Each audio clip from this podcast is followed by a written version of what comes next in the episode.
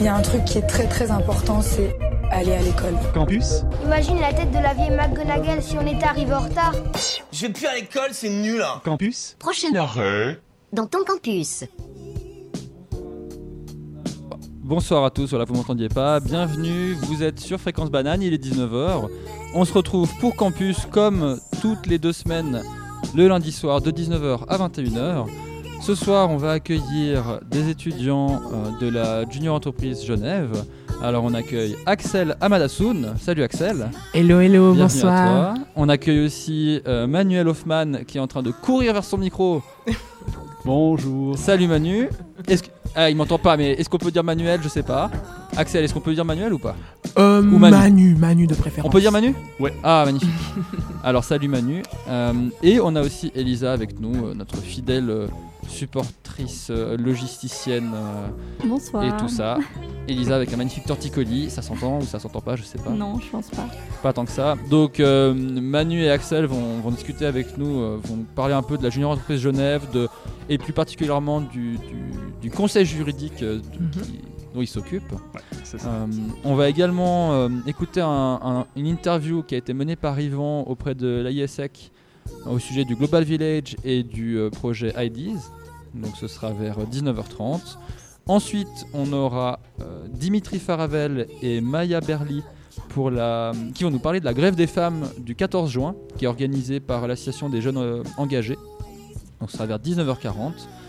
Et enfin, euh, pour terminer l'émission, vers 20h15, on aura des membres de l'Épître, Mathieu euh, Corpato et Valentin Colli, pour discuter avec Herveline pour euh, une petite euh, 45 de minutes.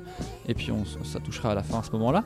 Je propose qu'on commence par l'actualité de l'association Erasmus Genève. Comme, chaque deux semaines, on vous, on vous parle un petit peu des projets Erasmus et puis ce que vous pouvez faire pour sortir faire la fête et découvrir aussi la Suisse. Alors le programme pour la période du 9 avril au 22 avril, euh, vous avez euh, l'apéro culturel centré sur la France. C'est pas très dépaysant, mais euh, pour nous en tout cas, mais pour les, les étudiants Erasmus qui viennent de loin, ça peut l'être. Qui va se dérouler à Unimail le mardi euh, 9 avril à 18h30. Donc si vous êtes curieux de connaître un peu les voisins, euh, les voisins genevois, euh, vous allez sûrement, euh, vous êtes sûrement tombé amoureux du film Ratatouille et puis de la France grâce à ce film. Donc euh, rejoignez l'apéro culturel pour découvrir un peu tous les secrets de ce beau pays qu'est la France, plus ou moins apprécié par les Suisses, mais voilà. Ensuite, on a la Pub Night numéro 5 spécial karaoké qui va avoir lieu le mercredi 10 avril de 21h à 1h du matin au Café de la Pointe. Donc le Café de la Pointe, c'est euh, euh, en, en centre-ville, c'est pas très loin de, de l'hôpital et puis de, de plein palais. Ensuite, euh, vous avez l'apéro culturel sur l'Espagne, qui sera le mardi 16 avril de 18h30 à 19h30. Il n'y a pas encore de lieu défini pour ça, mais ça reste gratuit. Et puis cette fois-ci, si vous êtes euh, amoureux de tapas et puis de, j'allais de corrida, surtout pas. Soyez pas amoureux de la corrida. Euh, N'hésitez pas à y aller. Et enfin, dernier événement marquant de ces deux prochaines semaines, c'est la Tropical Night Party, donc qui va avoir lieu au terreau. Alors ESN, ils sont euh, abonnés au terreau, ils font une ils font je sais pas deux soirées par semestre, je pense deux ou trois soirées par semestre au terreau. Euh, donc ce sera le vendredi 19 avril de 22h à 4h du matin, entrée gratuite. Et euh, il y a tout pour faire la fête sur un thème exotique. Voilà, donc euh, n'hésitez pas à suivre l'actualité de la page ESN, la page Facebook ESN Genève Geneva 2018-2019 euh, pour poursuivre un peu ce qu'il y a à faire pour découvrir euh, euh, notre ville et puis notre pays. Alors on se fait une petite pause musicale avec Jack White et on se retrouve juste après pour discuter de, du conseil juridique de la junior entreprise. A tout de suite.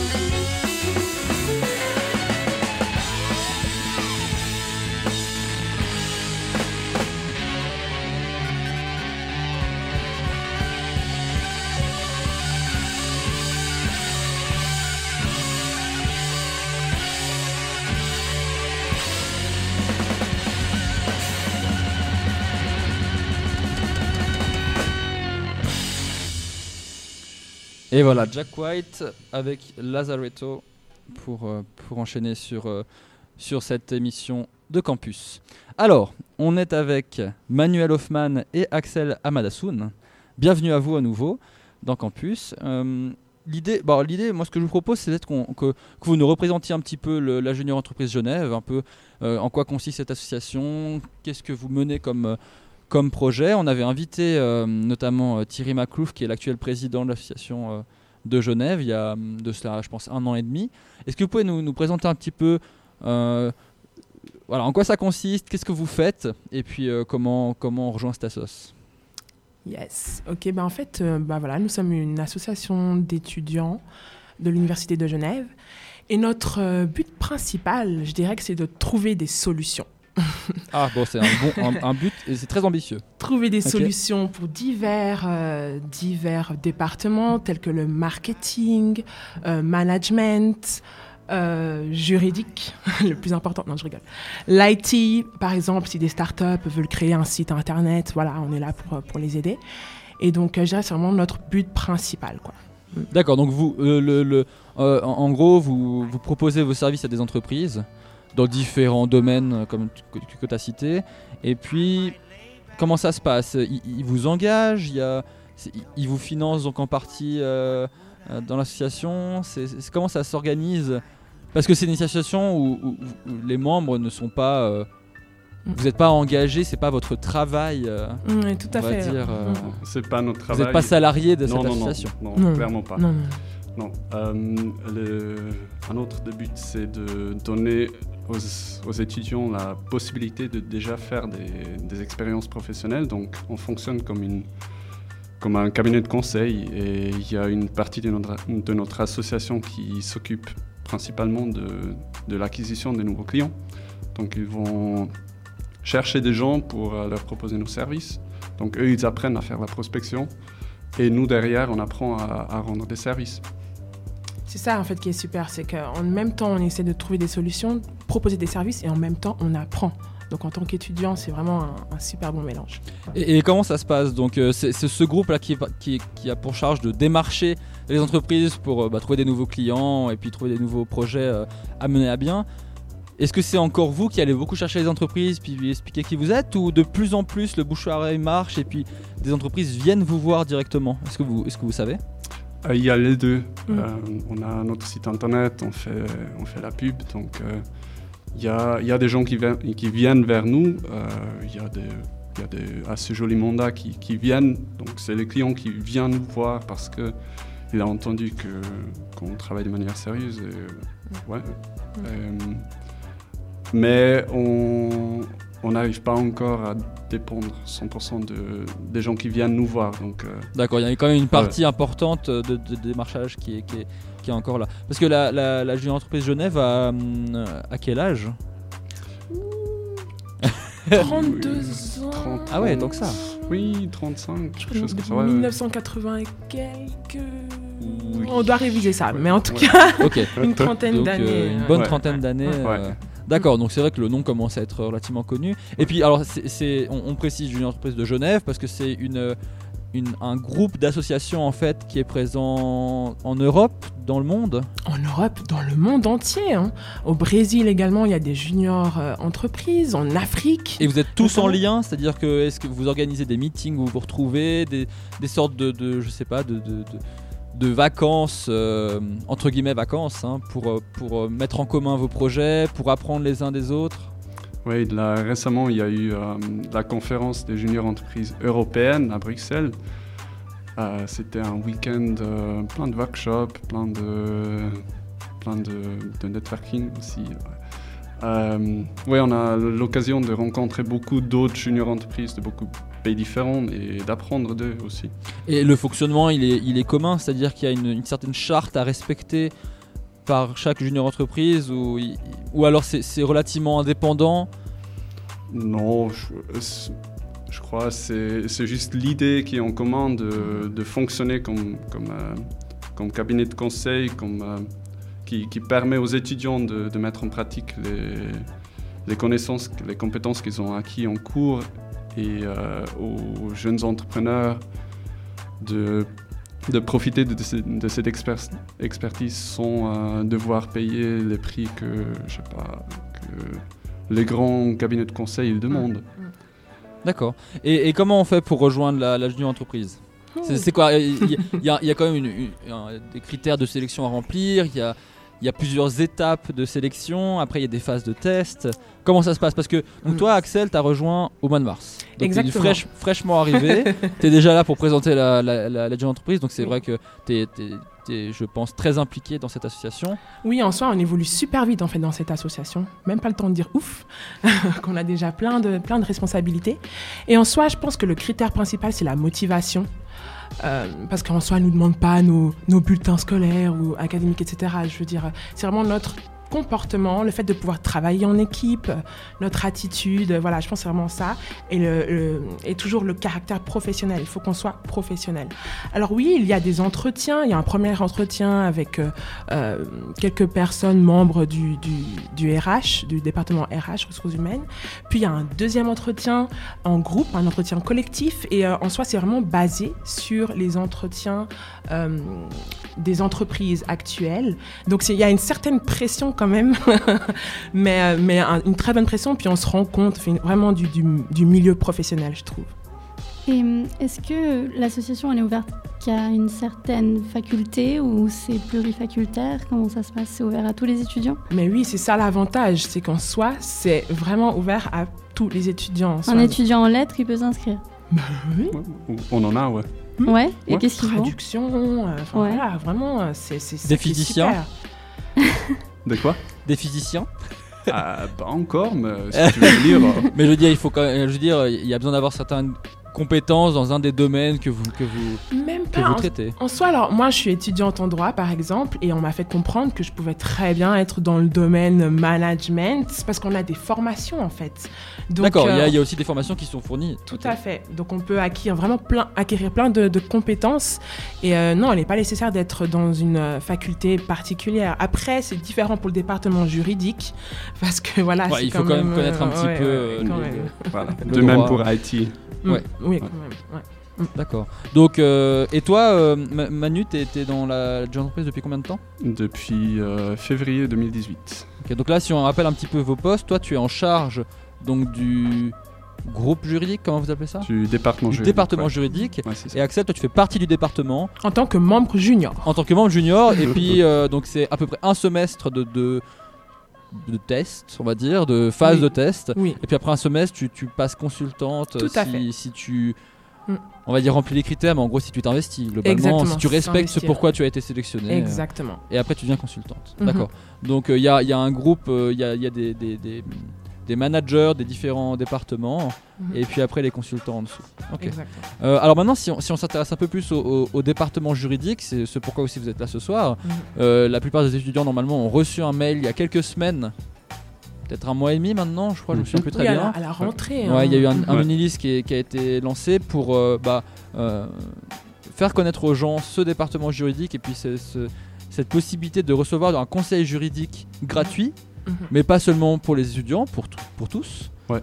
Euh, Est-ce que vous pouvez nous expliquer un petit peu euh, co- comment ça comment ça se passe? Euh, quel, quel type de personnes viennent vous voir? Avec quel genre de problème?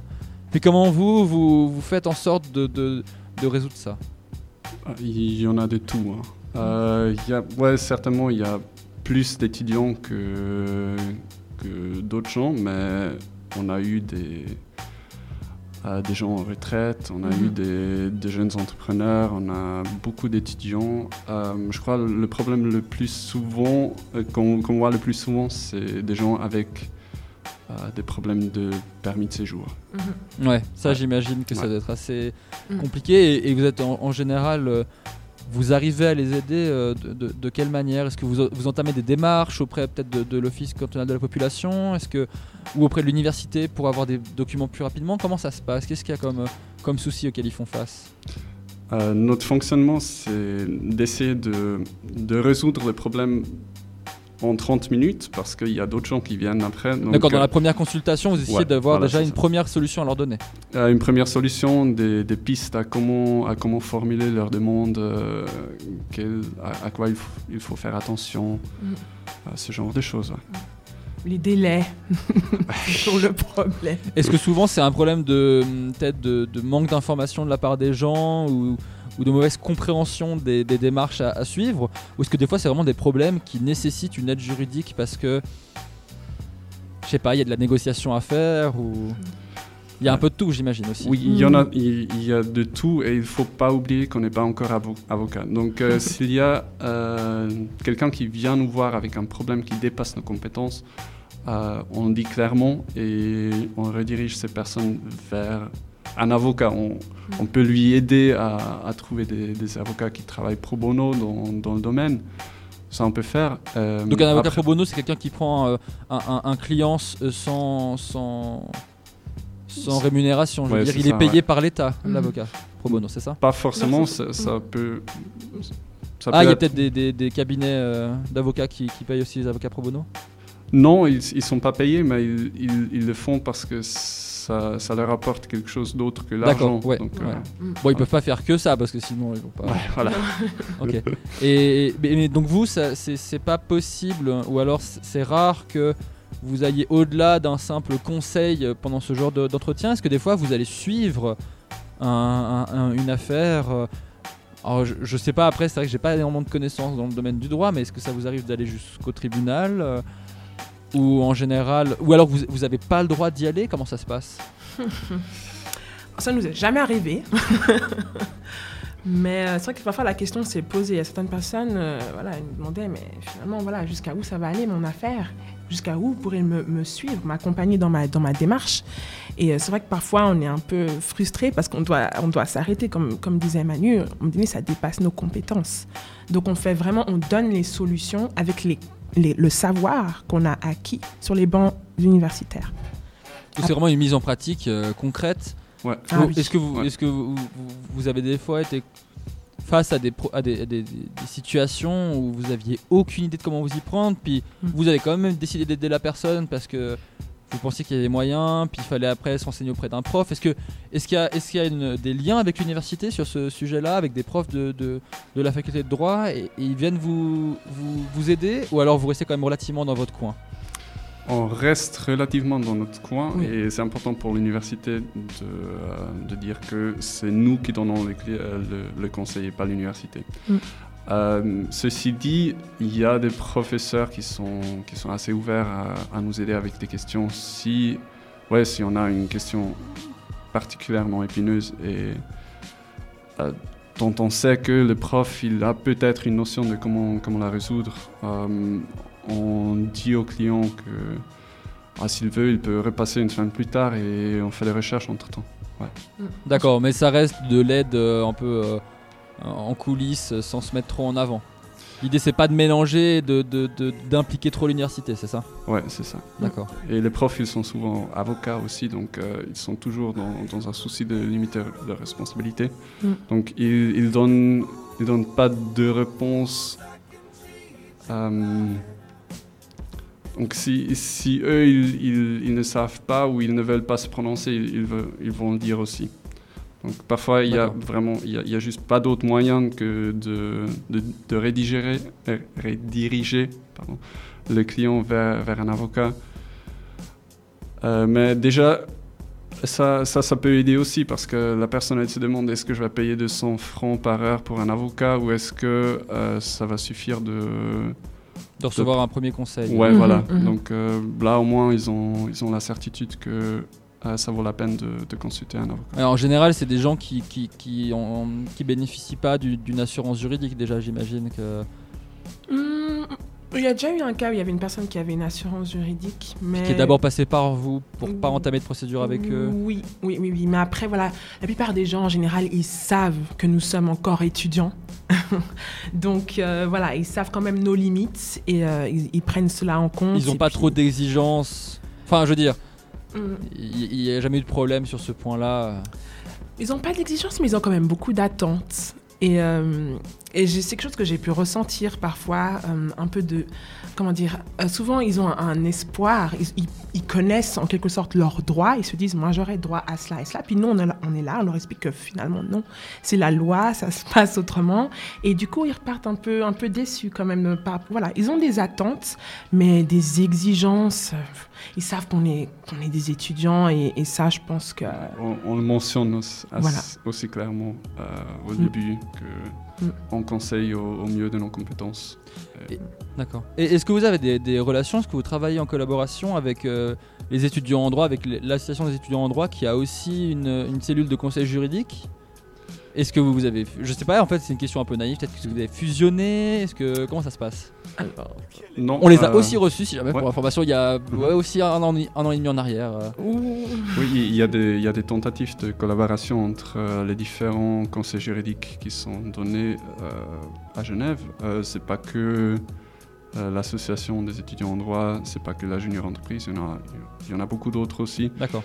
Et le but principal, c'est de, de, de faire en sorte que les gens ils savent qu'il y a ce service, qu'ils peuvent demander un premier avis sans forcément passer par un avocat. Ouais. Donc il y euh, a suffisamment de demandes, j'imagine que vous manquez pas de personnes qui viennent vous demander de l'aide. Ah, Ça dépend. Euh, Il y, a, hum, il y a assez de gens quand il y a un mail qui part. D'accord. Donc après, euh, jusque-là, on est bouclé. Donc euh, d'ici deux semaines, je crois, euh, on a des réservations. Mm. Euh, après, ça se calme, mais le problème, c'est juste que euh, les gens, ils oublient. Donc nous, on a droit à un mail par, semestre. On essaye de, l'envoyer de sorte qu'il y a tout le monde qui se souvient le plus longtemps possible avant que les vacances interviennent. Mais oui, c'est vrai que euh, ça arrive que on passe un conseil sans qu'il y ait une personne qui vient. D'accord. Ce qui est dommage parce que la demande, elle est là, c'est juste une question de communication. D'accord. Et est-ce que vous pouvez nous, nous expliquer un petit peu la, la démarche pour vous joindre? Comment on fait pour vous joindre? Euh, comment, comment on fait pour prendre rendez-vous euh, directement sur le site? Il y a un outil de réservation? Comment ça se passe? Alors, on peut passer par le site. euh, donc, euh, il y a un formulaire. Ce qui est plus direct, c'est si on envoie un mail à conseil.juridique.jeg.ch. D'accord, on remettra le lien sur le, sur le podcast et puis sur la page Facebook. Magnifique. Euh, donc il y a- Yes. il y, a des heures de permanence chaque semaine, il y a un- un- une permanence qui est, qui est prévue. Les gens peuvent venir éventuellement sans rendez-vous pour une raison ou pour une autre ou... Ouais. Oui. Ouais, clairement. À partir de 13h15 de préférence, parce qu'entre midi 15 et 13h15, justement, on a les rendez-vous. Les personnes qui ont pris rendez-vous. Et dès 13h15, c'est vraiment plutôt libre. C'est c'est tous Mais- les jours Ça varie. Non, c'est tous les mercredis. Tous les mercredis oui. Donc les mercredis, midi 15, 13h15 c'est les rendez-vous, puis de 13h15 à, À 14h. à 14h c'est euh, libre. C'est permanence libre. ouais. Ok. Et peut-être euh, pour, on arrive sur la fin de cette discussion. Est-ce que vous auriez, euh, je sais pas, une, une anecdote, un cas que- qui vous a été une fois euh, euh, présenté, et puis qui, qui, qui vous a particulièrement euh, intéressé, qui vous a apporté quelque chose euh, Peut-être Axel euh, Moi, alors bon, comme je débute, franchement, tous les cas sont exceptionnels à mes yeux. Euh, et puis comme on est un peu sous confidentialité, j'ose. alors, je- euh, alors, bien sûr, euh, pas de nom, pas de peut-être un, un cas général ou. Hum, En soi, oui, bah j'étais avec toi d'ailleurs, Manu. Ouais. euh, Il y avait ce cas d'une dame qui, qui s'est fait voler son business, plus ou moins, parce qu'elle n'avait pas le soutien juridique. Euh, au moment où elle a, elle a commencé son travail, euh, elle a reçu un contrat et elle a, elle a pas su. Bon, elle a, elle a pas bien. Et elle savait pas lire le contrat, donc euh, c'est c'est quand même c'est quelque chose d'assez spécifique. Puis le au final, contrat. au final, elle perdait les droits sur l'idée qu'elle avait eue ou le- oui, le, c'est produit oui. qu'elle avait. C'était Ouais. Terrible, ouais. Un contrat en carton, nous, en, en deux secondes, on a tout de suite compris. Mais c'était déjà trop tard. Ça faisait déjà, c'était déjà fait. Bah, oui, il y avait, il y avait des pistes qu'on. Il y, a, il y a des choses à faire, mais Mm. ça, typiquement, c'était un cas où ça, dépo- euh, ça dépassait clairement nos compétences. Ouais. Mais, mais on voyait, on voyait l'intérêt de, de, d'avoir un conseil juridique de qualité Mm.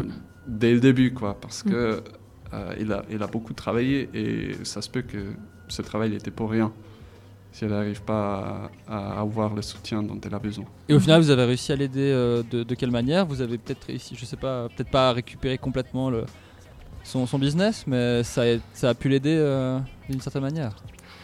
Ce que- ce qu'on a pu Ouais, faire, ouais, ce, ce qu'on a pu faire dans ce cas spécifique, on a, on a pu lui démontrer ce que sont les, les pistes juridiques euh, que, que éventuellement elle pourra poursuivre avec un avocat. Parce que déjà, elle arrive et elle ne sait pas ce que c'est le droit, elle ne sait Mhm. pas à, à quoi, euh, dans, dans quel domaine elle devrait chercher. Rien Mhm. que pour trouver des, des avocats qui travaillent euh, pro bono, donc euh, à titre gratuit, ah, il faut savoir donc quel domaine on cherche. Mhm.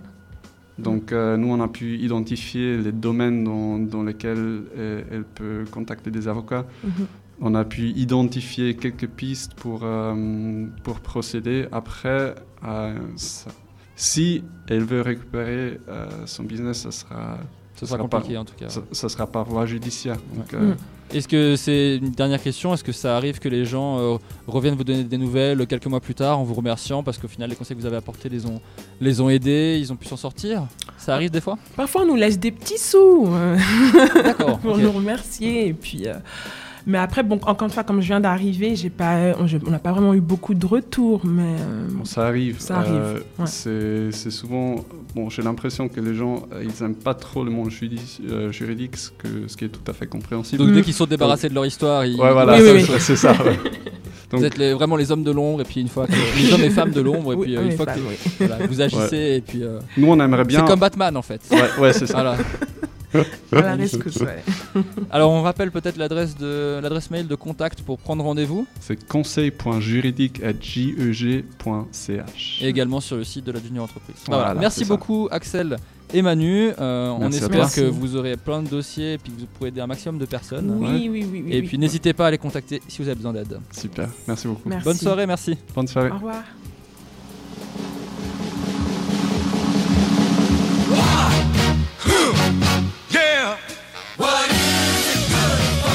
Absolutely nothing. Uh-huh. Yeah. What is it good for? Absolutely nothing. Say it again, y'all. Look out. What is it good for? Absolutely nothing. Listen to me. Oh,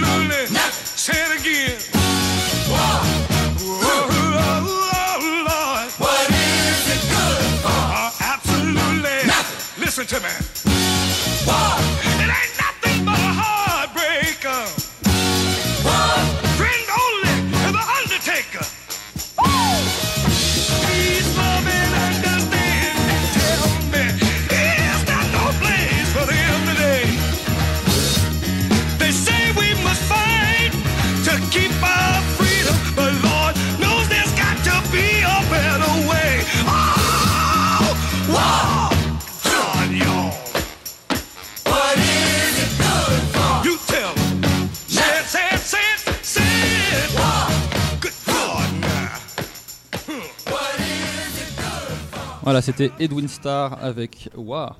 Et maintenant, on va s'écouter l'interview euh, menée par Yvan, notre cher vice-président, avec l'association ISEC dans le cadre de leur projet du Global Village, qui va se dérouler bientôt à, à ainsi que le projet IDs. On vous laisse écouter ça.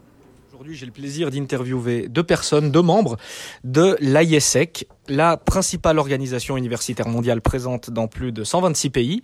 À ma droite, Luca. Bonjour Luca. À ma gauche, Charlotte. Ces deux membres de l'ISEC vont nous parler de deux événements distincts. Le Global Village pour Luca et le forum IDs pour Charlotte. Commençons par Luca. Luca, bonjour. Salut Yvan. Est-ce que tu peux te présenter pour les gens qui ne te connaîtraient pas? Euh, alors moi je suis étudiant en master euh, en sciences de l'environnement et je fais partie de l'ISEC euh, en tant qu'organisateur d'événements. Et en l'occurrence c'est Global Village. Luca, est-ce que tu peux nous expliquer ce que c'est que le Global Village pour les quelques étudiants restants qui ne sauraient pas ce que c'est? En deux mots, Global Village c'est un forum multiculturel qui représente la diversité culturelle qu'on retrouve à l'université. Et pendant une journée entière, une vingtaine de stands tenus par des étudiants euh, présentera différents aspects, euh, coutumes, musique et nourriture même de certains pays.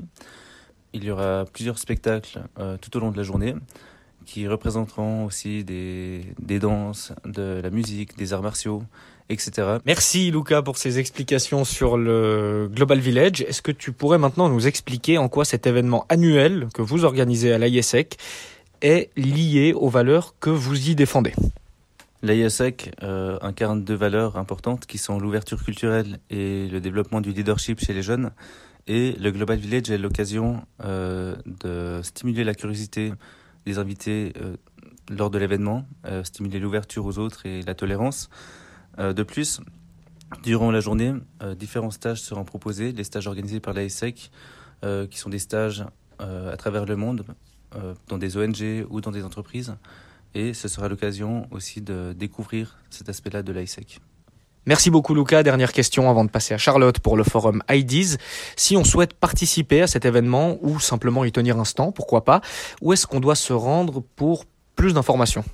À tous ceux qui veulent y participer, euh, des informations seront disponibles sur la page Facebook Global Village Genève, ainsi qu'un formulaire d'inscription que vous retrouverez aussi, aussi dans un email distribué à tous les étudiants de l'université. Merci beaucoup Luca. Bonne chance pour l'organisation du Global Village. Je me tourne maintenant vers Charlotte pour parler d'un autre événement annuel de l'ISEC, le forum IDs. Charlotte, bonsoir. Bonsoir Yvan. Charlotte, est-ce que tu pourrais te présenter pour que les bananes qui nous écoutent puissent mettre un nom sur ta voix? Oui Yvan, alors moi je suis étudiante en première année en relations internationales, en sciences politiques, et euh, je suis aussi membre de l'ISEC. Et ce semestre, j'organise un forum pour start-up, le forum Ideas. Alors justement, Charlotte, puisque c'est le deuxième événement annuel de l'ISEC avec le Global Village que Luca nous a présenté avant, est-ce que tu peux brièvement, ou pas brièvement, c'est toi qui décides, nous présenter le forum Ideas? Euh, le forum, c'est une rencontre de passionnés de l'entrepreneuriat qui réunit une vingtaine de startups, quatre organismes de soutien et un partenaire médiatique qui est la GFI. Euh, et donc ce mercredi 17 avril euh, se réuniront tous ces différents acteurs au sein de, l'université de Genève à Unimail. Et euh, donc pour les startups, c'est l'occasion de venir exposer leurs concepts et de bénéficier du coaching qui sera donné par les différents professionnels de l'entrepreneuriat qui sont nos partenaires, dont Genilam et Mass Challenge. Et euh, c'est aussi l'occasion de participer au, à l'Ideas Startup Challenge, qui est un concours dans lequel les étudiants vont pouvoir voter toute la journée pour la meilleure startup, qui va ensuite gagner en fonction de son classement le premier, le deuxième ou le troisième prix. Euh, Luca nous expliquait avant qu'il y avait une certaine affluence à l'événement Global Village, dont une vingtaine de stands. Est-ce que tu aurais des chiffres à nous communiquer concernant l'affluence du forum euh, startup euh, annuel que vous organisez, le forum IDs Oui, tout à fait. On attend à peu près 3000 visiteurs. C'est aussi l'occasion pour les startups et les étudiants de networker et de rencontrer à la fois des professionnels de l'entrepreneuriat comme des, des passionnés qui démarrent tout simplement avec une idée et un projet. Concernant les valeurs de l'ISEC, euh, quelles sont-elles et comment sont-elles représentées dans le forum Startup que vous organisez depuis maintenant quelques années? L'entrepreneuriat, c'est une forme de leadership, peut-être euh, la première forme de leadership. Et euh, tout ce qu'on fait à l'ISEC tend à développer le leadership chez les jeunes. Donc l'entrepreneuriat, c'est quelque chose qu'on soutient à 100%. Et euh, c'est aussi euh, la raison pour laquelle à l'ISEC, on propose des stages. Donc si ça vous intéresse, euh, venez nous voir. C'est des stages en, start-up, pour le coup, entrepreneuriaux, comme des stages en ONG. Merci beaucoup Charlotte. En cas de question, hein, mettons que une personne qui vient de monter sa start-up a envie de participer à cet événement, où est-ce qu'on peut contacter les organisateurs de cet événement dont tu fais partie? Vous pouvez nous retrouver sur euh, la page du forum Ideas sur Facebook. On est aussi euh, sur le site web du forum qui est www.forumideas.com. Je rappelle aux auditeurs et aux auditrices que IDEAS s'écrit A-I-D-E-A-S. Merci beaucoup ma chère Charlotte, merci à toi Lucas d'avoir répondu à mes questions. Euh, chers auditeurs, chères auditrices, bonne fin d'émission sur campus. C'était Yvan pour Fréquence Banane. Je vous aime, gros bisous. Voilà, merci Yvan euh, pour cette, euh, cette discussion avec donc Charlotte Stalder, Stalder, oui c'est ça, et puis Luca Pellandini. On enchaîne avec Herveline et nos invités Dimitri et Maya pour, pour bah, la grève des femmes du 14 juin dans le cadre de l'association des jeunes euh, engagés, c'est juste C'est ça. Ah bah, je, vous- je vous laisse, allez-y. Alors bonjour Dimitri, bonjour Maya. Bonjour. Bonjour. Et bonjour Laure. Alors Laure a, a des petits problèmes de voix ce soir, mais elle essaiera quand même de communiquer avec nous. Alors Dimitri et, et Maya sont deux jeunes gens venus d'une association genevoise qui s'appelle les Jeunes Engagés.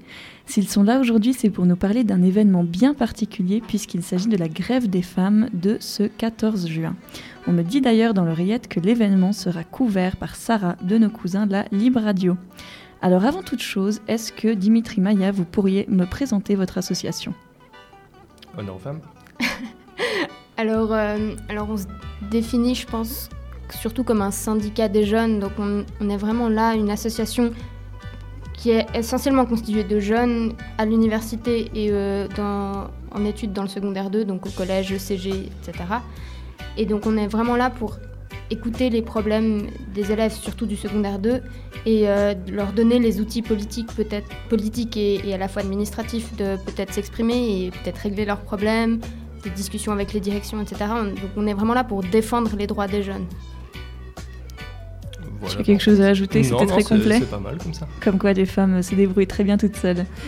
Qu'est-ce qui vous a motivé à rejoindre ou à créer cette association Euh, alors on l'a pas créé, hein. Maya et moi on est des, des arrivants un petit peu sur le tard. Euh, moi c'était tout simplement parce que euh, c'est une raison toute simple et toute bête. J'avais fini mes études, j'étais au service civil, j'avais du temps. Et euh, je me suis dit tiens j'aimerais bien m'engager dans quelque chose, euh, voilà, faire quelque chose de ce temps libre puisque j'avais plus de travail à faire à la maison. Puis j'avais entendu parler de la JE et je me suis dit tiens ça peut être une bonne idée, ils ont l'air de, bien bouger, il y a l'air d'avoir une, bonne énergie. Et en effet, il y avait une bonne énergie. Et c'était cool. Et ce qui était bien, c'est que chacun, et c'est encore le cas aujourd'hui d'ailleurs, chacun peut proposer des idées, peut amener des, révoltes euh, personnelles. on peut débattre de plein de choses à la JE. C'est aussi une association qui est prévue pour ça. Donc, euh, moi, c'est aussi ce que je cherchais, c'était euh, de pouvoir discuter avec d'autres gens, d'entendre les opinions d'autres gens.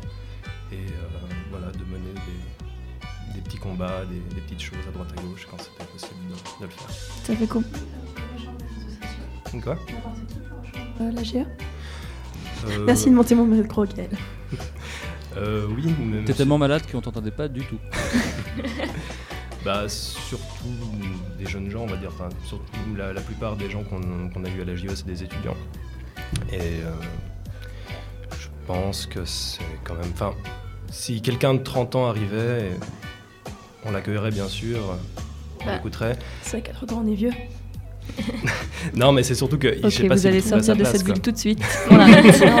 C'est- pour les étudiants, je crois que c'est ça le Oui. jeunes. C'est surtout que qu'elle a été créée par des étudiants du secondaire 2 et que bah, on a, le problème c'est que si quelqu'un de 30 ans arrive avec ses problèmes, on n'aura certainement pas les outils pour ça parce qu'on est vraiment un syndicat de jeunes et que si un travailleur de 30 ans ou, ou un étudiant de 30 ans a des, a des problèmes, il y a d'autres associations, d'autres organismes qui sont là aussi pour les défendre. Et Ouais. nous, on est quand même limité aussi dans, dans nos actions. C'est vrai que je me rends compte, c'est pas forcément un âge où on s'occupe beaucoup, en fait. C'est vrai. 15-18 ans, tout ça, c'est pas. C'est vrai qu'il n'y a pas beaucoup de ressources à cet âge-là, du coup. Bah, on s'en occupe beaucoup au niveau de l'éducation et tout, mais après au niveau assos et au niveau euh, peut-être conscience politique, c'est vrai que moi je trouve qu'on n'amène pas spécialement les jeunes à, à aller s'engager dans, des- dans, dans beaucoup de causes. Je pense qu'on a cette image du jeune qui a pas forcément, du jeune très jeune qui n'a pas les, les armes de compréhension un peu, ce qui est totalement faux. Mhm. Euh, et toi, Maya? Euh, alors moi j'avais déjà entendu parler de, de l'AJE par les réseaux sociaux, justement quand, à l'époque où j'étais au cycle. Et j'avais aussi vraiment cette impression que je me disais ah je suis encore trop jeune, je, je suis pas que, que je vais pas être acceptée ou des choses comme ça. Et qu'à partir du moment où je suis rentrée en première année au collège, euh, il y avait euh, il y a eu des mouvements un peu dans toute la Suisse contre les coupes euh, budgétaires dans l'éducation. Et il y a eu un mouvement à Genève. Et c'est là, juste avec une amie, on s'est dit Ah, bah si on allait à cette manifestation. Et puis, vu que la manifestation n'était pas beaucoup, on s'est fait. On a vite, y a, les gens de la GE ont vite remarqué qu'il y avait deux petites premières du collège qui n'étaient pas dans une association. Et du coup, on s'est vite fait harponner par, euh, par les membres de la GE. Et puis, ben, ben, on s'est dit que ça pouvait être sympa. Et puis, c'est vrai que plus on, en fait, plus on s'engage, plus on sait ce qui se passe, plus on, on prend conscience aussi des inégalités. Et je trouve plus ça donne envie aussi de, de faire quelque chose. Puis, ben, si on se renseigne pas, ben, on sait pas qu'il y a ces inégalités. Donc c'est vrai qu'on on s'engage pas. Un cercle vertueux donc. Et ça fait combien de temps chacun que vous êtes dans la JE Ça fait depuis automne 2016. Ben, moi, ça fait depuis avril 2017, donc ça fait deux ans. Donc a priori, joyeux anniversaire Ah ouais, merci. A priori, ça fonctionne quand même bien, ça vous a grandi vraiment, ça a construit votre personnalité? Ouais. Ah ouais, clairement. D'accord. Et combien de jeunes engagés êtes-vous dans cette association? Alors là, on est un petit peu en pénurie. Eh ben, Vous êtes là Ça pour, euh, pour ameuter des gens. Je dois être plus près du micro. D'accord, merci. Ah. Euh, pour l'instant, on, a, euh, on, On est est- quatre au Non, comité. on est, ouais, on est quatre au comité et une dizaine de membres sur le papier, mais c'est pas forcément les membres les, les plus actifs. C'est, c'est- on a un peu de la peine à, à motiver les troupes. Appel à candidature. Voilà, exactement. Idéalement, vous, Exactement. vous voudriez être combat Idéalement. Si vous étiez 200, vous seriez content ou ce serait trop Euh, on serait super content, ça serait trop cool. Après, bah, faudrait trouver un autre local pour euh, nos réunions parce qu'on n'aura pas la place euh, disponible là où là où on est. Mais ouais, non, c'est sûr que c'est une assoce, moi je trouve qui qui, prend son sens, surtout quand il y a il y a du monde qui se rassemble autour d'une là je dis une table, mais quand il y a du monde qui discute autour. Et c'est vrai que plus on est, et puis je- ce que je trouve aussi assez cool, c'est que depuis le début, je vois qu'il y a des on prend la parole difficilement au début. À la JE, ça peut être un petit peu euh, flippant d'arriver comme ça et puis de, voir plein de, personnes parler politique avec des termes des fois qu'on comprend pas et, euh, ça peut être un peu intimidant de, se lancer. Et puis plus on est là, c'est une telle bonne ambiance, une telle bonne, bonne énergie et c'est très bienveillant. Donc euh, finalement, on commence à se lancer. Et puis, C'est euh, vrai que le, le monde de la politique, c'est un monde qui est tellement pas facilement. Euh, J'ai pas dit le mot, mais c'est vraiment pas un monde accessible en fait. Au niveau compréhension, c'est pour quelqu'un qui connaît pas, c'est très difficile au final de s'intéresser à tout ça. Ouais, mais il faut, faut oser se lancer, il faut écouter un petit peu, puis finalement, c'est pas plus compliqué qu'autre chose. Ouais. je Et du crois. coup, vous expliquez euh, Oui, aux oui. nouveaux arrivants comment ça Bien sûr, ouais, on les encadre et puis on leur dit euh, dès le départ, voilà, si euh, t'es pas obligé de parler, t'es pas obligé de, de prendre position, tu peux juste écouter et c'est déjà très bien. Mais euh, chacun a le droit d'ouvrir sa bouche.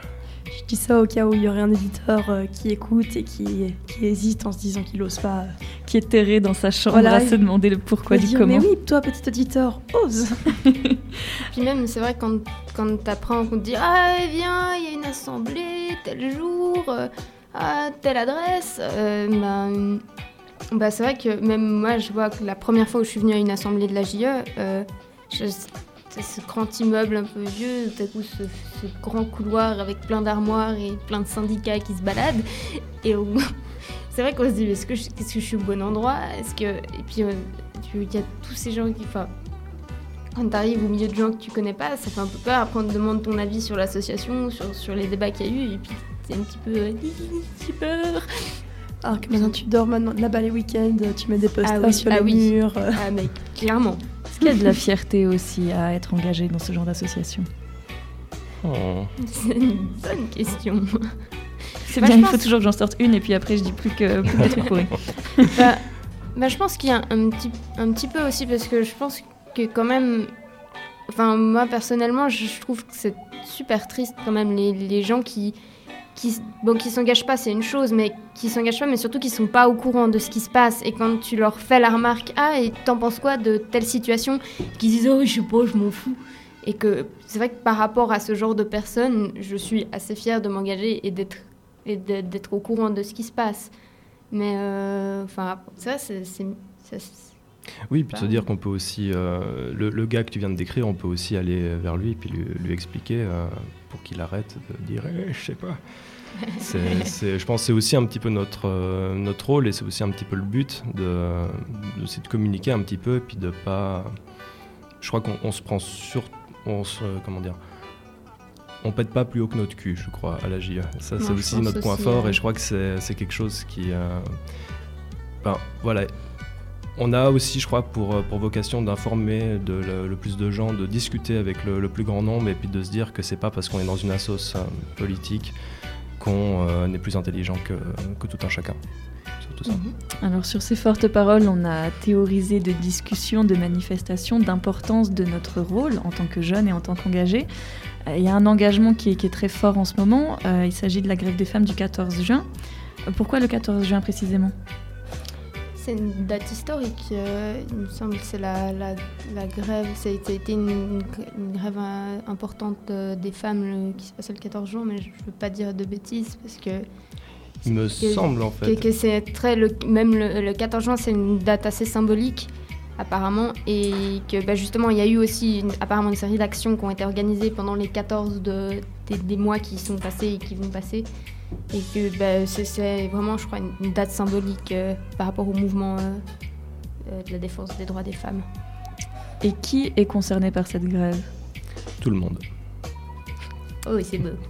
Non mais oui, je crois que vraiment tout le monde est concerné. Il me semble que vraiment c'est quelque chose qui... ça fait beaucoup euh, débat et c'est cool d'ailleurs, ça fait beaucoup débat au- auprès de la jeune population parce que je crois que c'est aussi, je pense que c'est un petit peu, peu couillon ce que je vais dire, mais je pense que la jeunesse a quelque chose de... a besoin aussi de se révolter, euh, que ce soit par la musique, euh, par le sport, par n'importe quoi. Et euh, je crois que ça a suscité aussi beaucoup d'engouement de la part des, jeunes et notamment des, des jeunes femmes.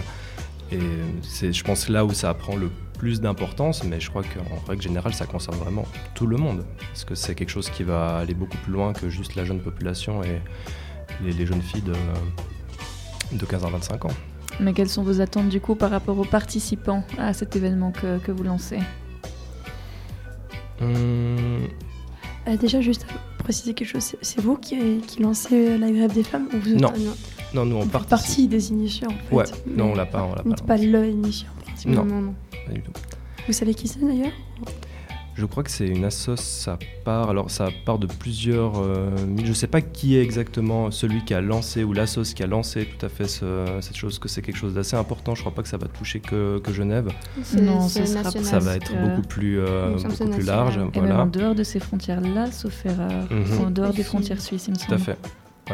Donc, euh, savoir qui a lancé ça, je sais plus exactement. Après, nous, il y a eu beaucoup. On a commencé à en parler avec l'Uni, avec. euh, il y a eu notamment l'associ- l'association Hysteria qui nous a parlé. Après, il y a eu justement le, le comité, le collectif de la. Le collectif de la grève des femmes, oui, qui Voilà. nous a justement un collectif qui s'est créé justement pour l'organisation de cette grève.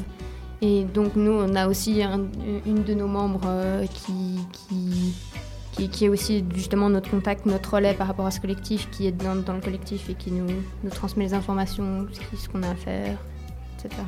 Voilà, qui nous tient au courant. C'est euh, elle qui, qui s'en charge, mais qui n'a pas pu être là ce soir, malheureusement. C'est pas grave, on est déjà très heureux.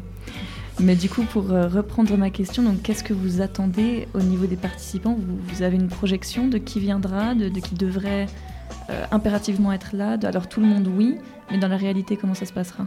Dans la réalité, je pense que ça touchera surtout la, jeune population, comme on a pu voir euh, pendant les, grèves. euh, je pense que ça, au niveau de la tranche d'âge, ça risque de réunir euh, pas mal de, gens qui étaient là aussi pendant les grèves du climat, par exemple. Moi, j'étais très content de voir qu'il y avait des jeunes qui sortaient du, cycle pour, pour venir manifester. Je pense qu'il devrait y en avoir, à mon avis. Ce serait cool, en tout cas. Et puis, euh, je pense que ça touchera surtout les étudiants, les jeunes adultes. Mm. Et... Moi, si je peux me permettre, je pense que la classe, euh, la, la- la génération d'au-dessus, elle, je pense qu'il y aura une forte mobilisation aussi euh, de ce côté-là.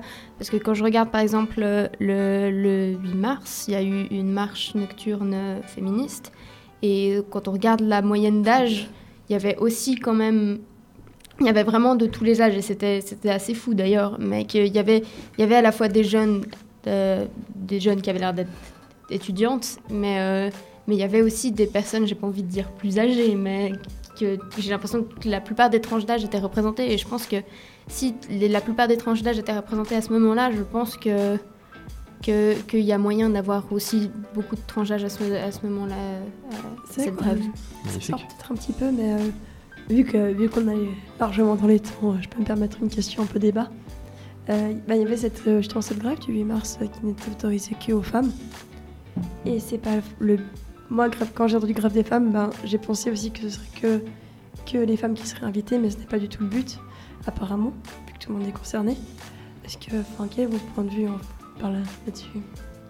Euh, alors, moi, moi je, suis, je suis assez mitigée par rapport à tout ça, parce que je suis assez, je suis assez d'accord quand même que l'organisation, que, que tout le monde est concerné, que, mais qu'aussi l'organisation de cette grève, c'est quand même qu'il y a aussi cette frustration un peu que, que, par exemple, le droit de vote, c'est des hommes qui ont décidé si les femmes allaient pouvoir voter, tout ce genre de choses, que, que le fait que si c'est un mouvement qui est pour les droits des femmes, pour moi, ça me paraît normal que ce soit des femmes qui l'organisent et que, que du coup, l'organisation de la grève ne soit pas ouverte aux hommes, je comprends tout à fait. Que même la grève, vu que c'est la grève des femmes, que la- qu'il n'y ait que des femmes qui fassent la grève, je comprends aussi. Mais, mais après, par rapport aux manifestations, après, je sais pas, je vais peut-être me faire taper dessus en disant ça, mais euh, pour les manifestations, je trouve de les fermer aux hommes cisgenres, ça donne un côté vraiment où, l'homme cisgenre est une bête monstrueusement dangereuse qu'il ne faut surtout pas approcher et que, que pour moi c'est aussi une forme de dire ok alors euh,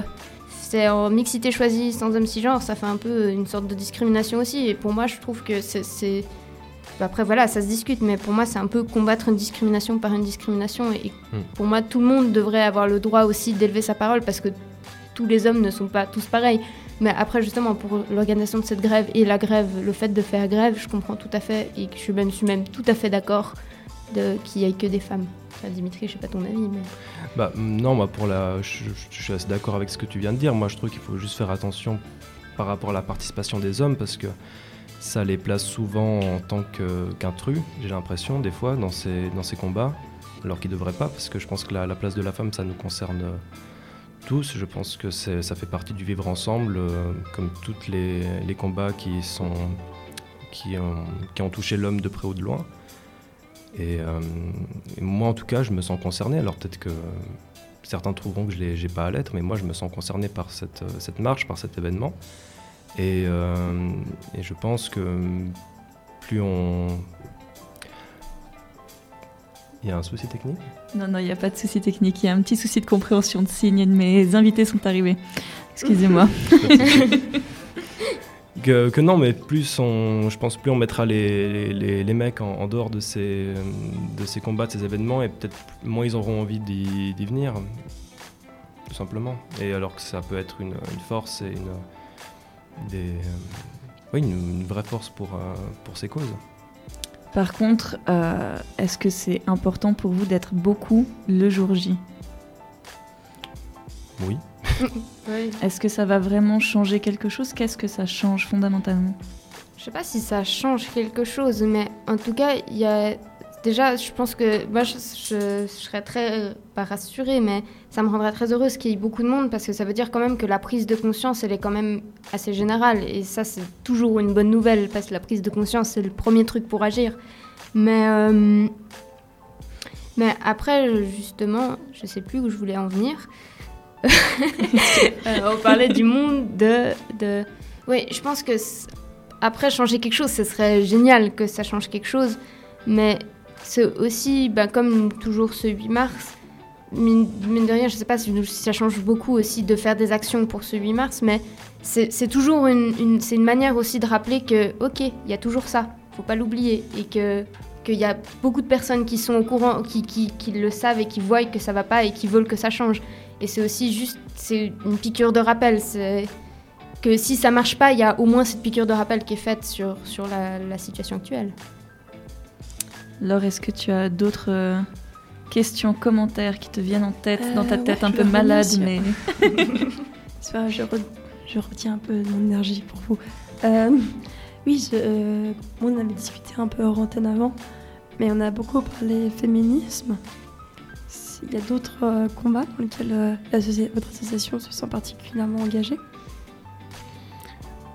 Bah alors, vas-y si tu veux dire. euh. Non, bah, tout, tout ce qui touche euh, de, de- de près ou de loin à, je dirais, à, l'humain en général, et puis surtout les, dans tout ce qui est, tout ce qui est politique. Enfin, on a beaucoup lutté aussi contre. euh, il y a eu des histoires de, de cyberharcèlement, il y a eu des histoires d'austérité. euh, et euh, je, je voulais garder justement une histoire pour la fin, mais je sais pas si je la, ra- si je la raconte Euh, maintenant ou pas. Ah, on a, on a le temps. On est, on est large, Une alors je la garde pour la fin.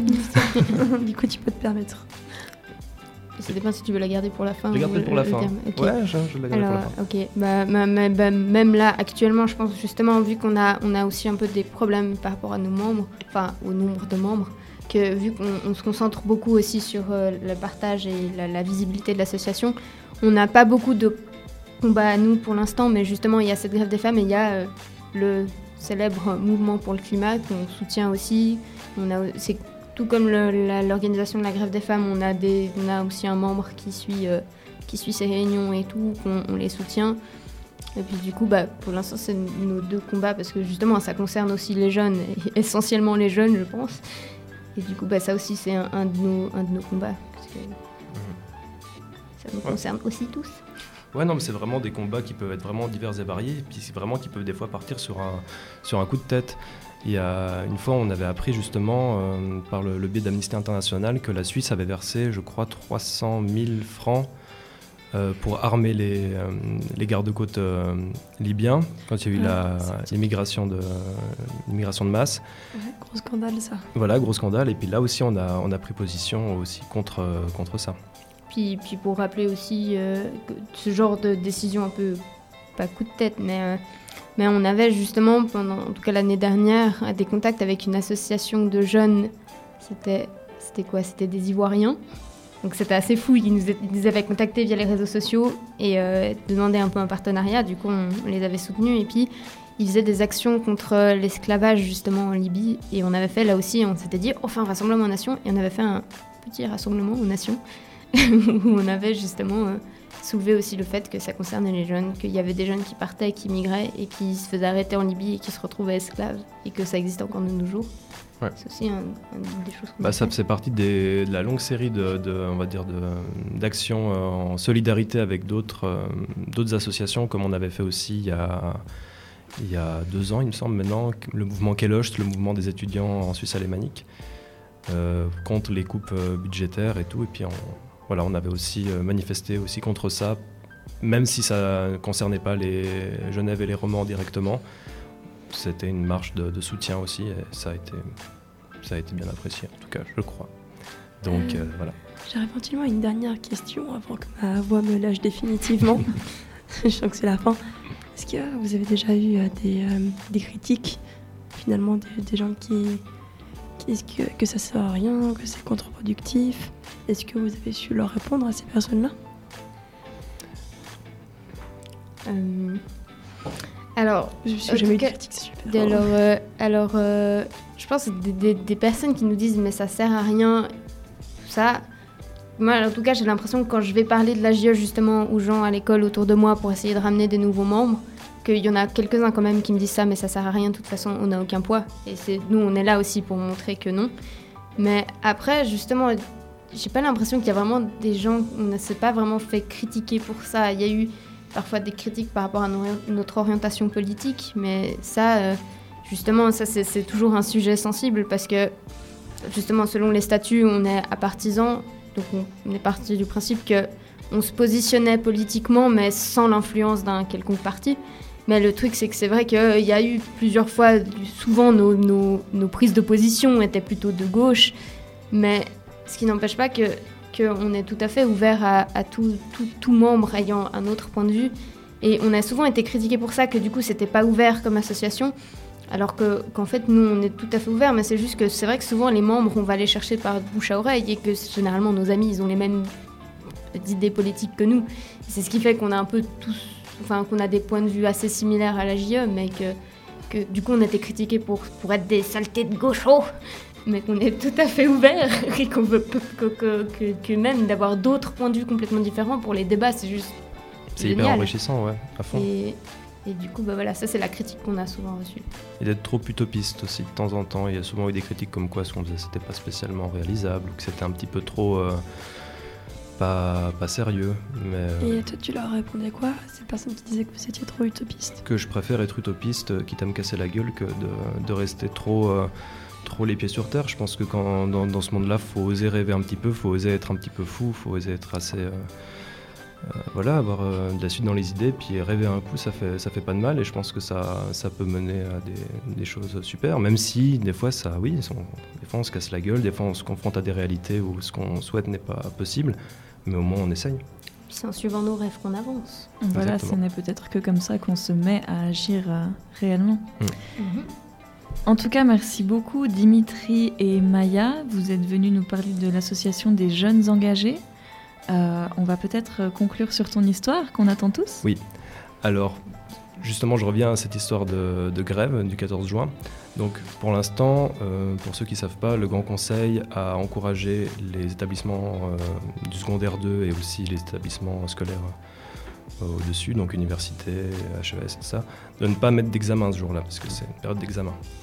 Pour l'instant, il y a très peu, enfin, il me semble qu'il n'y a pas beaucoup d'établissements qui ont accepté de ne pas mettre d'examen. On a le collège Sismondi, on a le collège Rousseau, on a la aide aussi, dont je fais partie, qui a, accepté de ne pas mettre de, jury euh, le jour, euh, enfin le 14 juin. Mais pour l'instant, le recteur de l'université dit non. Et euh, je pense qu'il faut, là, il faut se battre pour ça, pour qu'il vous laisse faire grève ce jour-là. Et l'histoire que je voulais raconter, justement, ça concernait, on avait parlé tout à l'heure de la, euh, hausse des taxes d'études. Euh, ça, c'est quelque chose qui est apporté au crédit de, la CEAE, qui, euh, qui a décidé de se battre justement contre ces mesures d'austérité et contre la hausse des taxes d'études. Et, c'est en fait, quand je suis arrivé à la JE, c'était la discussion, enfin c'était le sujet du, du moment, c'était la hausse des taxes d'études à l'université. La plupart n'étaient pas à l'université, mais on allait bientôt y aller, ça nous concerne tous, ça va nous concerner dans le futur, qu'est-ce qu'on fait? Et il y a eu un mouvement qui a consisté à prendre un petit peu l'uni d'assaut et à tenir à l'université sans broncher, il me semble dans le secrétariat c'était, et euh, à dire bon, nous on veut une discussion avec le directeur, on veut discuter de ça, parce que jusqu'à présent il avait refusé le dialogue, enfin jusqu'à maintenant à l'époque, et euh, ça les a fait flipper. Et il se trouve que le directeur à ce moment-là était en Chine, je sais pas ce qu'il foutait, mais il était en Chine. Et il me semble que bah voilà, une personne du corps enseignant l'a appelé, puis il lui a dit tout paniqué euh, Monsieur, c'est horrible, il y a plein d'étudiants dans, l'université qui, qui tiennent, euh, qui veulent pas bouger, euh, ils demandent des discussions par rapport à la, à la hausse des taxes d'études, qu'est-ce qu'on fait? Et le directeur a dit Bon, ouais, bon, on annule. On, on voit qu'on est en Suisse et pas à Montpellier euh, lors d'un grand massacre. Oui, mais j'ai entendu parler de ça, ouais. C'est vrai qu'on a, on a l'occasion de pouvoir faire des choses. Et du coup, euh, Et je pense qu'on a vraiment cette chance-là. cette ouais. chance-là, il faut la saisir. Il faut en profiter, ouais, vraiment à fond. Merci beaucoup Dimitri Maya. Je rappelle que vous venez d'une association genevoise qui s'appelle euh, l'AJE, donc l'association des jeunes engagés.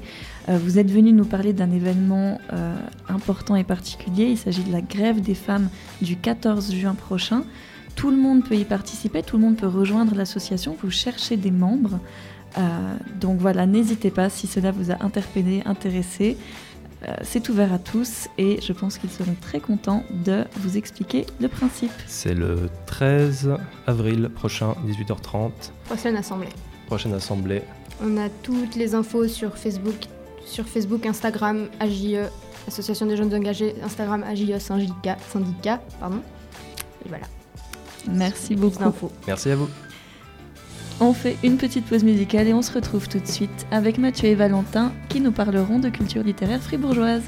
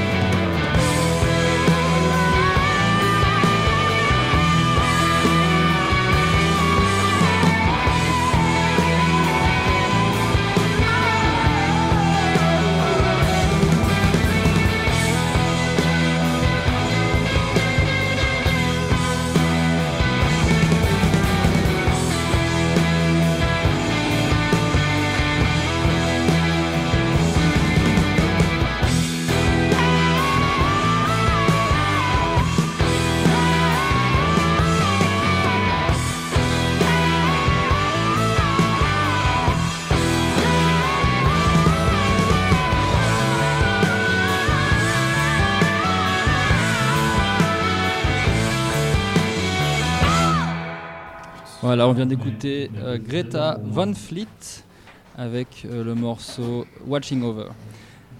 Tout de suite, euh, je laisse la place à Herveline qui va nous parler de l'épître avec ses invités Mathieu Corpato et Valentin Colli. Bienvenue à vous deux. Alors, vous ne nous entendez pas encore parce que vous n'avez pas vos casques sur la tête. Oui, ils sont en retard, mes garçons. Et voilà, maintenant ils nous entendent. Super. Bienvenue à vous deux. Et puis, bah, je, vous laisse, je vous laisse avec Herveline alors.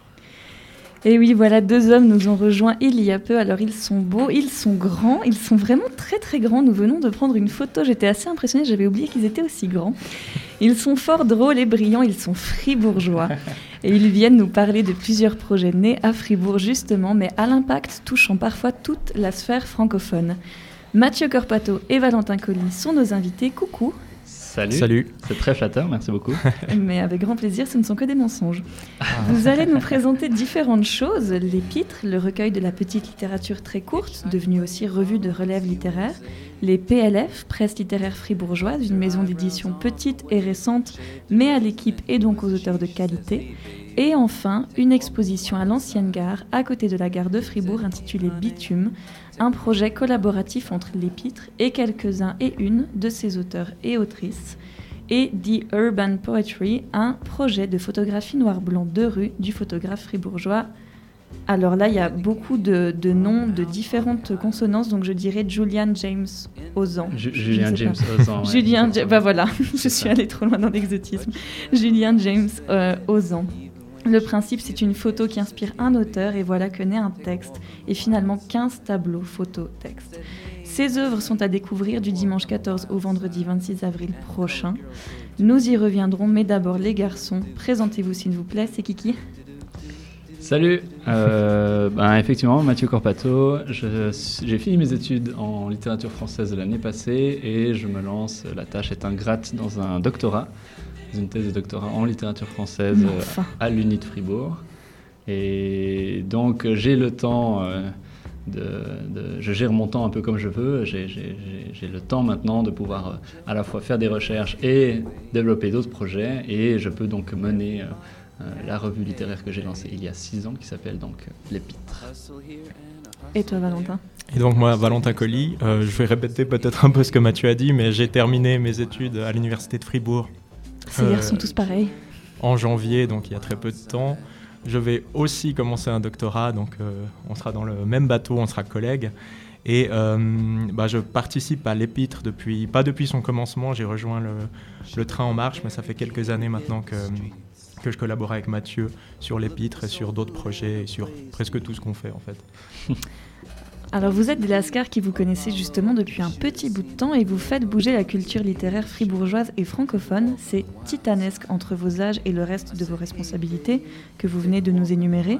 Comment vous vous organisez?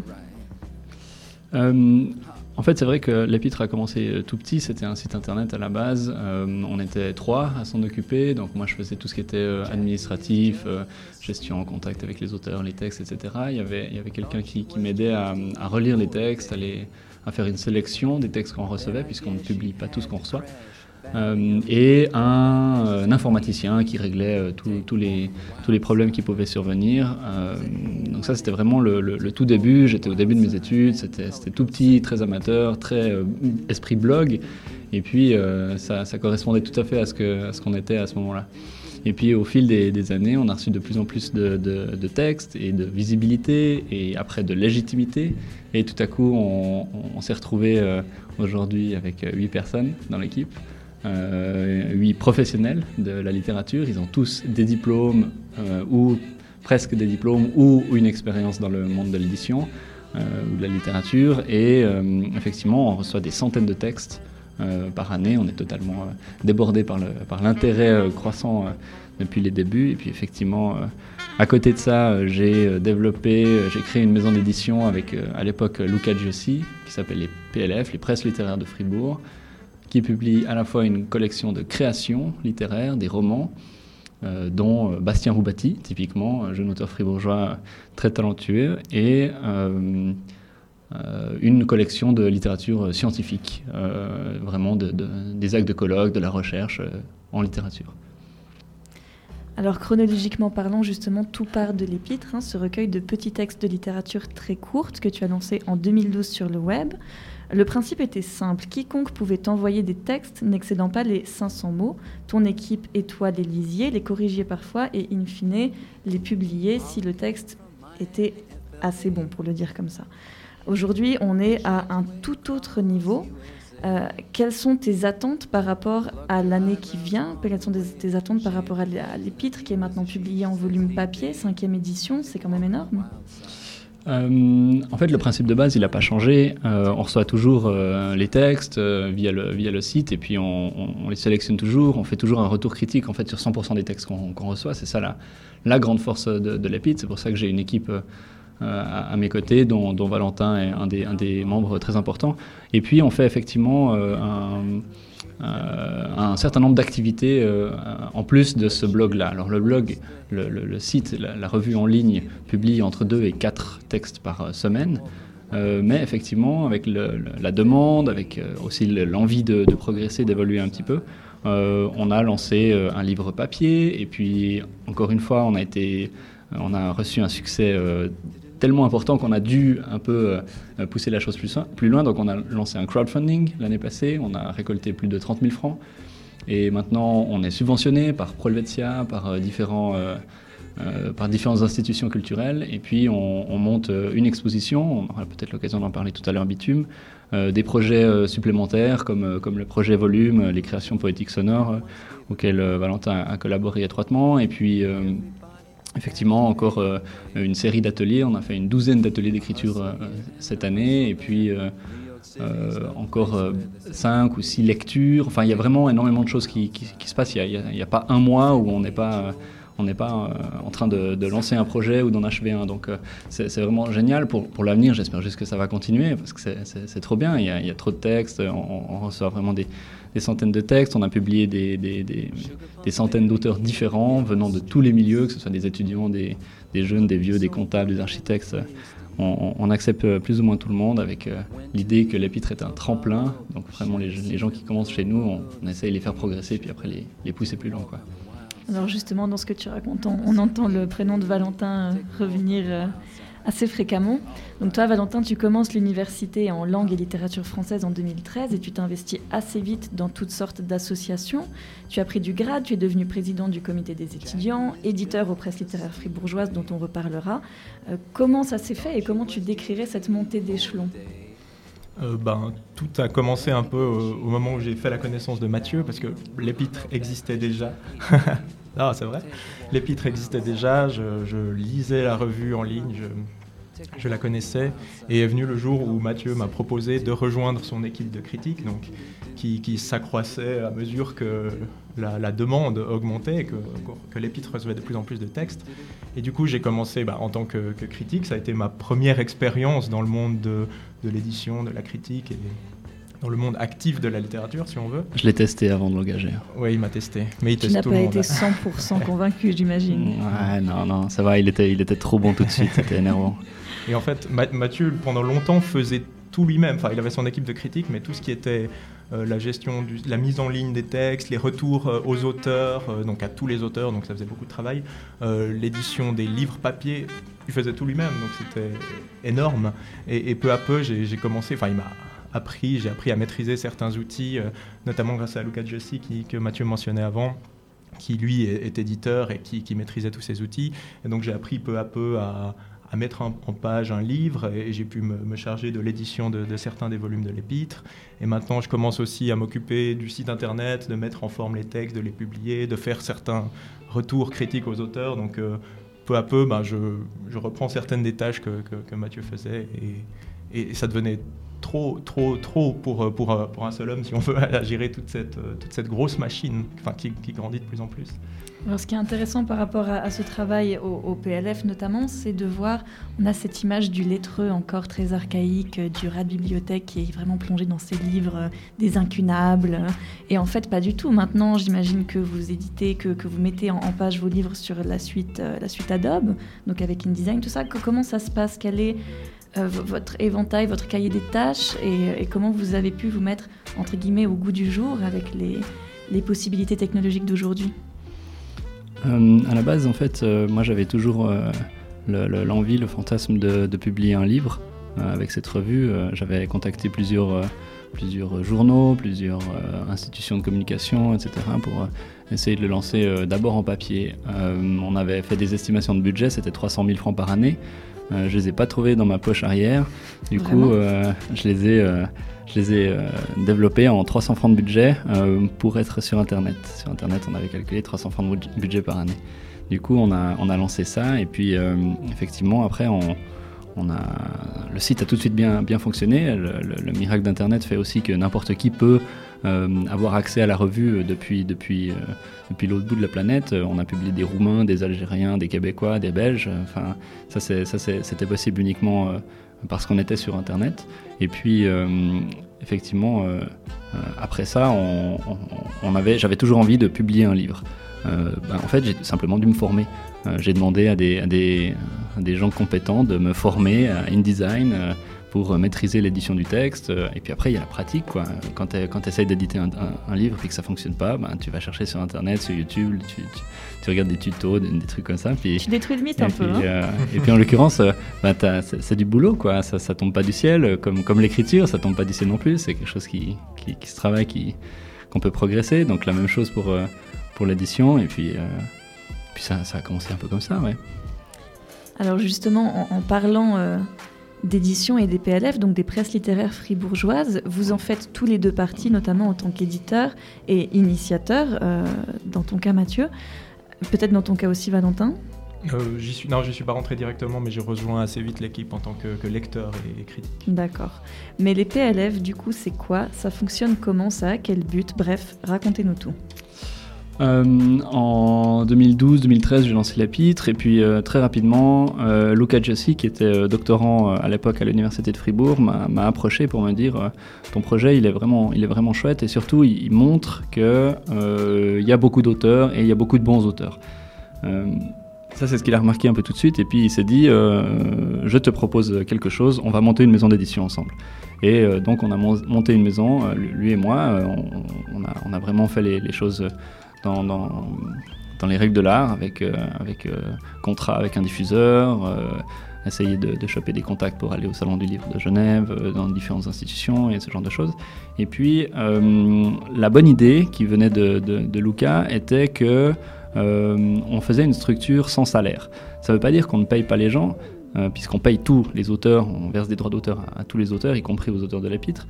Mais la bonne idée était que le fonctionnement de la maison d'édition, les lecteurs, ceux qui choisissent les textes, ceux qui lisent les textes et les critiques, étaient des professeurs ou des étudiants ou le corps intermédiaire de l'université de Fribourg. Donc les PLF, euh, en fait, est une sorte de maison d'édition étroitement liée à l'université de Fribourg. C'est pour ça qu'on est publié aussi de, la recherche euh, euh, littéraire. Mais en l'occurrence, l'épître est une structure complètement séparée de l'université. Et puis moi, j'ai été amené à gérer, les deux. Euh, j'ai oublié la question de départ, je suis désolé.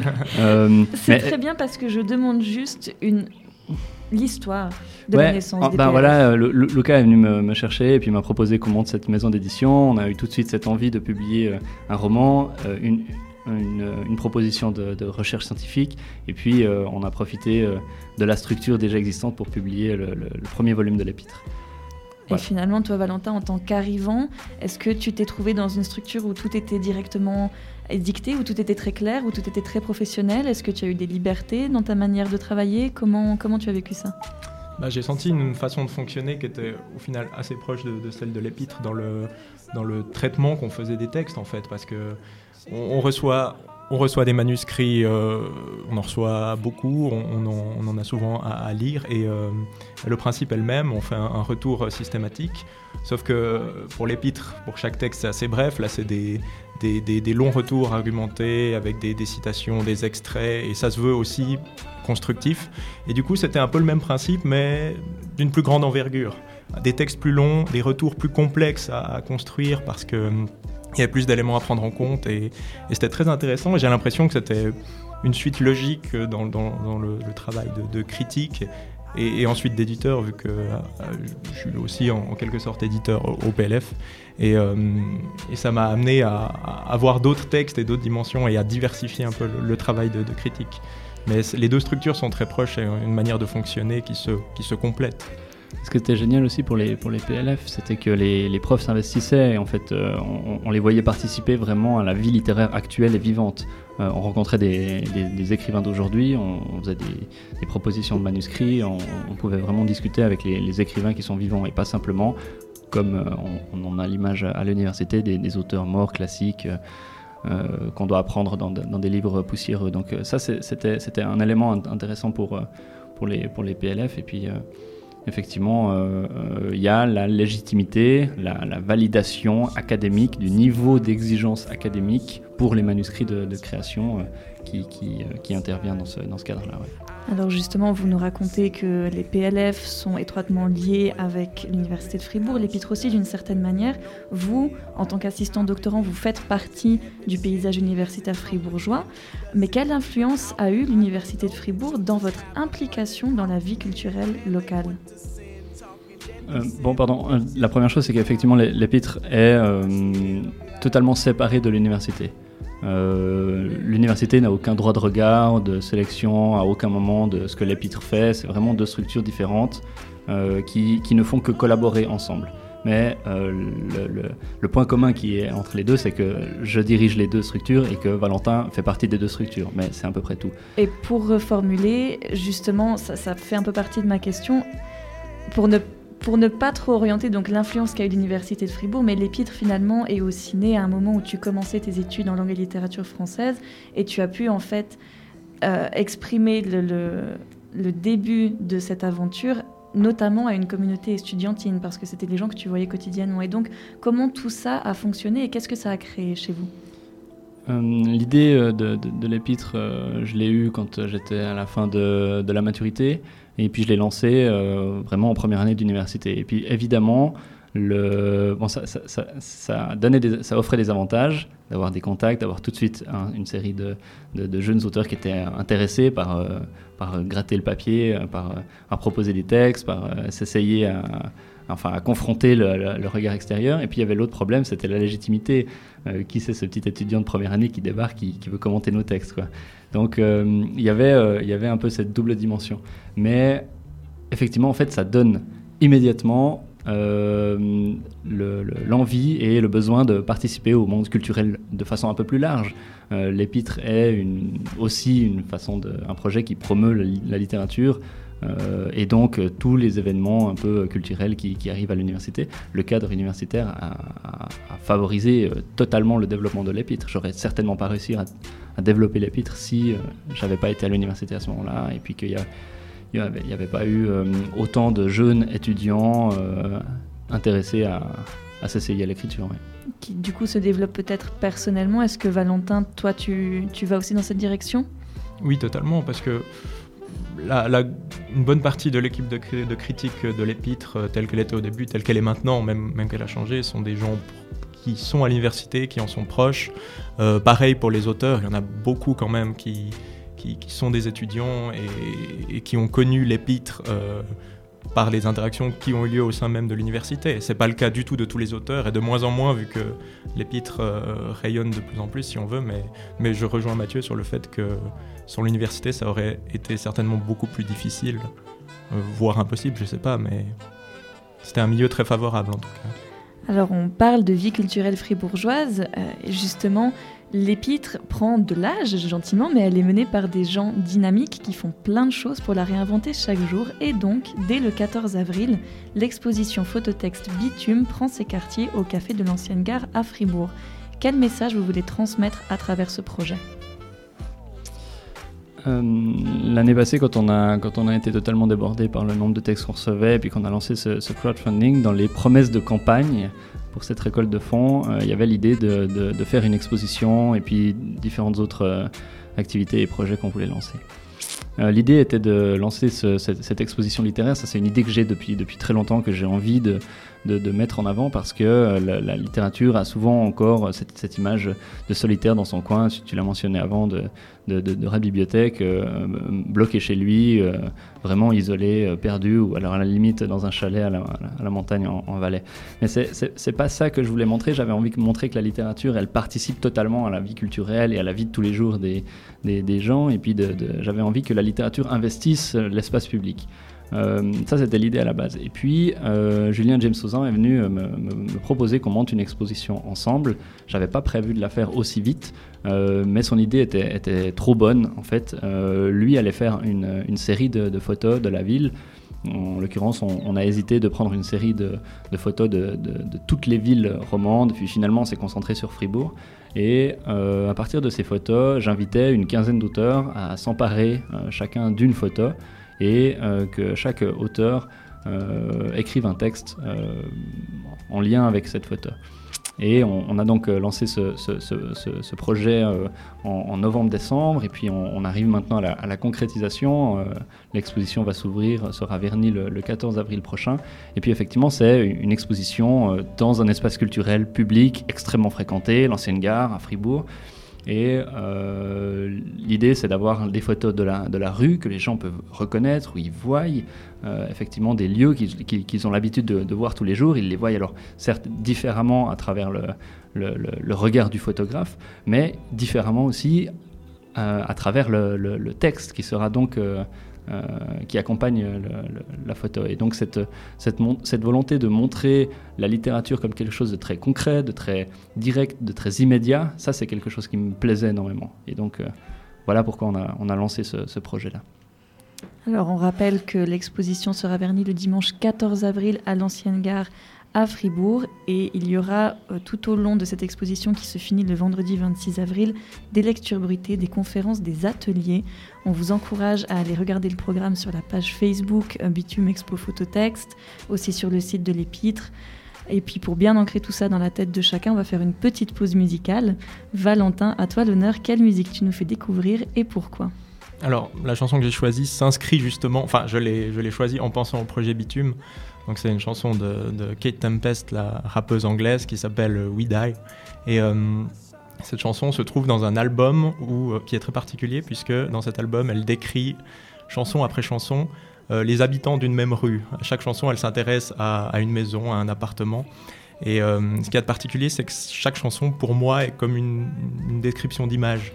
Le, temps est figé puisque dans, chaque chanson, il est 4h18 du matin, c'est la même heure.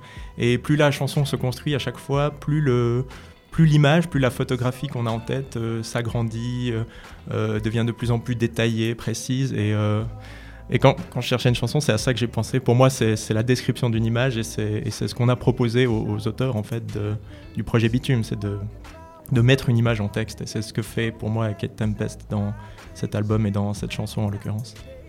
Alors, on écoute We Die. Across the street, above the green in the flat with the colourful curtains, Alicia's wrapped in her blankets. Head leant back on the wall, she's gripping her knees, looking for purpose, shaking and nervous. She keeps a brave face on all day long, but now the brave face is gone. Something in the changing seasons prickled in her skin all day, sucked her back through time and left her feeling far away. He was in her dream. She hasn't dreamt of him for months. She's so tired when she sleeps, she doesn't really dream at all. But there he was, holding his belly, blood on his shirt. She heard him scream her name, and then she saw him fall. Alicia wipes her face and whispers to herself, It was just a dream. She sniffs and nods and dries her eyes. She checks the time. It's 4:18. It's a strange thing, your face seems to fade with the changing seasons. Then for some reason it comes back more present than ever. Well, not your face, really, more a sense of you. Even though I know it's happened, it's no more comprehensible than if it was an abstract thing, someone else's friend. Are you asking me for something? Is there something I should do? It's hard on your mother, she lost your little brother too. But your sister's doing good, man. She's smart, smart like you, and she'll finish her degree next year. Try and find a job, I suppose. She's got her head screwed on right, you don't have to worry. Is there something else though? I mean, if there is, I'm sorry, cause I can't really think what you might want from me. I heard your voice a lot, it woke me up. I don't believe in ghosts. Work's fine, life's good, ties nearly four now. Smart enough to walk round and hear what I don't say. The night it happened is vivid in my brain, it won't fade. Life is long, still, some things don't change. Nice to fall in love again, but that ain't gonna happen soon. I'm trying to get some money saved, fix up the living room. Nearly got in trouble, I got angry with my manager. There's this young girl who works with us, he tried to put his hands on her. It's such a waste, so many idiots alive and kicking. Why'd it have to be the only sane man in town? Well, I'm probably only saying that cause you're not around, but I'm keeping my chin up though I don't let it get me down. I heard your voice so loud it woke me up. I don't believe in ghosts. You're with me all the time. I think I know you better than I did when we were hanging out together. What's it like where you've gone? Well, I can feel it. It's okay, I know you can't say. But you've been with me all day. I have to tell you, when it happened, I couldn't cry for ages. But when it hit me, I fucking screamed like a lion in a cage. And look, I fasted. I didn't eat a thing for like a week. And I just walked across the heath in the rain, spitting bars to the grass and listening to the cars skidding past. I thought life would get more real or something more fast, but it didn't. When I look at your son, no life's hidden meanings come to the front of my vision. And it's weird the way I see it right now, it's so strong. I'd never be the person I'd become if you would never gone. Everything's connected, right? Everything's connected, and even if I can't read it right, everything's a message. We die. So that others can be born, we age, so that others can be young. The point of life is live, love if you can, then pass it on, right? We die, so that others can be born, we age, so that others can be young. The point of life is live, love if you can, then pass it on. C'était We Die de Kate Tempest. Je suis avec Valentin et Mathieu qui prend un selfie comme une gamine de 14 ans et qui, et qui fait semblant de rapper alors qu'il est blond. alors, donc je suis avec ces deux hyperactifs de la culture littéraire romande qui me présentent plein de projets et vont se confier à nous ces prochaines minutes sur leurs peurs et leurs péchés mignons. On rappelle que Mathieu est le fondateur de l'Épître, revue de relève littéraire, publiée aux éditions PLF dont lui et Valentin font partie en tant qu'éditeurs notamment, et on se concentre sur l'exposition Photos et textes bitume dès le dimanche 14 avril au café de l'ancienne gare à Fribourg, puis sur un autre projet passé déjà. Mais d'abord, quelles ont été les difficultés auxquelles vous avez été confrontés dans le montage de bitume Euh, étonnamment, bien que dans ce genre de projet, il y a toujours des, petites couilles, euh, là, on n'en a pas tellement eu. Euh, on a eu un auteur, euh, Thomas Flao, qui, au lieu de nous proposer une page comme c'était demandé, nous a envoyé quatre pages. Donc là, effectivement, on a dû lui demander de raccourcir un peu son texte et des choses comme ça. Mais en, réalité, on n'a pas tellement eu de difficulté. Euh, les, les- les auteurs que j'ai invités, les, les- les- les différents hommes et, et femmes que j'ai, que j'ai propo- à qui j'ai proposé d'écrire un texte pour ce projet-là ont été vraiment euh, super. Ils ont, ils ont proposé que des, que, des, que des bons textes. Il y a vraiment des, des, des- textes de très très bon niveau, euh, des, petites perles franchement, euh, et qui, qui pourraient d'ailleurs tenir seuls, sans, hors de l'expo, hors de la photo, et qui pourraient être publiés ailleurs. Et que tu as puis- corrigé, que vous avez corrigé? On en a corrigé certains. Il y a, il y a toujours des, petites coquilles ou des petites tournures qui fonctionnent pas ou des, des phrases qui sont mal équilibrées. Ça, ça arrive toujours. Mais des textes qu'on a dû euh, totalement reprendre, il y en a peut-être eu un ou deux. Et puis les auteurs, ils sont, ils sont très, euh, très attentifs à nos, à, nos, à nos conseils, à nos commentaires. Euh, euh, Eux-mêmes sont conscients qu'on ne peut pas écrire du premier coup un texte extraordinaire. Euh, la lumière qui tombe du ciel, ça n'existe pas depuis. Le- le 19e siècle, on a, on a oublié cette idée, c'est bon, euh, le, génie incarné, ça ça, ça existe plus. Donc c'est forcément un peu de travail, un peu de progression comme ça. Et puis euh, après, euh, techniquement, en, réalité, Julien a l'habitude de, de- monter des expos, des expos de, de- photos ou d'autres. Et puis lui, il a pu résoudre, il, va résoudre, puisque le- on est en cours d'installation, tous les, toutes les questions d'accrochage, de, de- d'encadrement, euh, d'impression sur du bon papier, des choses comme ça. Donc euh, on, on essaie de faire les choses correctement, mais ouais, ce, projet a été, a été euh, relativement euh, facile à mener. En tout cas, euh, on a pu le faire avec, euh, avec énormément de motivation parce qu'il est trop bien ce projet. Quoi. On peut aussi dire peut-être que l'expérience vous aide dans la, la préparation justement d'un tel projet. Euh, ce n'est pas le premier d'ailleurs projet de l'épître, il y a eu notamment Volume, des créations sonores au service des textes lus. Et pour mieux comprendre, on écoute tout de suite Louise, une coproduction de vous deux, Valentin et Mathieu, et on en reparle tout de suite après.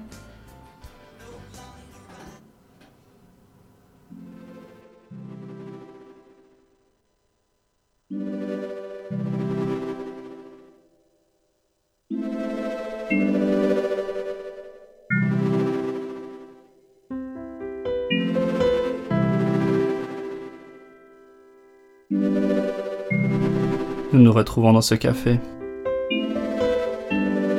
Louise joue un peu plus loin, comme si de rien n'était. Je commande un express, elle commande une bière, comme tous les dimanches. Nous faisons l'agenda de Louise. Lundi chez moi, mardi chez elle, mercredi chez elle, jeudi chez elle, vendredi et samedi chez moi, chouette. Je suis partagé entre la hâte de retrouver ma fille et le constat qu'encore une fois je serai de corvée le week-end quand les amis me demanderont si je veux venir boire un verre ou voir un spectacle. Je regarde Louise. Elle est petite, Louise.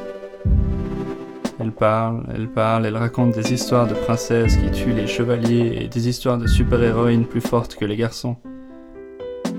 Si elle savait pourtant la vie des grands, comme elle est compliquée. On la voit gambader dans le parc en chantant, on rêverait de faire la même chose, on rêverait de pouvoir passer toute une journée dans notre imaginaire. On rêverait de pouvoir sauter sur le ventre de son papa pour lui faire des chatouilles. Et puis c'est l'heure. On doit partir, Louise. Tu vas chez maman. Louise, elle fait comme si elle n'avait pas entendu, ni oui, ni non, elle suit, elle rit. Elle raconte que la maman de sa poupée habite dans la même maison que son papa. Elle dit que son ours en peluche ira chez mamie mardi parce qu'elle a un rendez-vous. Louise, elle passe ses messages comme elle peut. Et moi, je les ramasse en pleine tranche. Je souris. Elles partent, je pleure. J'attends dimanche prochain pour la revoir, pour lui parler. Pour la voir boire une bière et rire au téléphone. Pour la voir avec ses yeux sévères. Pour espérer qu'une seule fois, elle me propose de nous revoir sans Louise.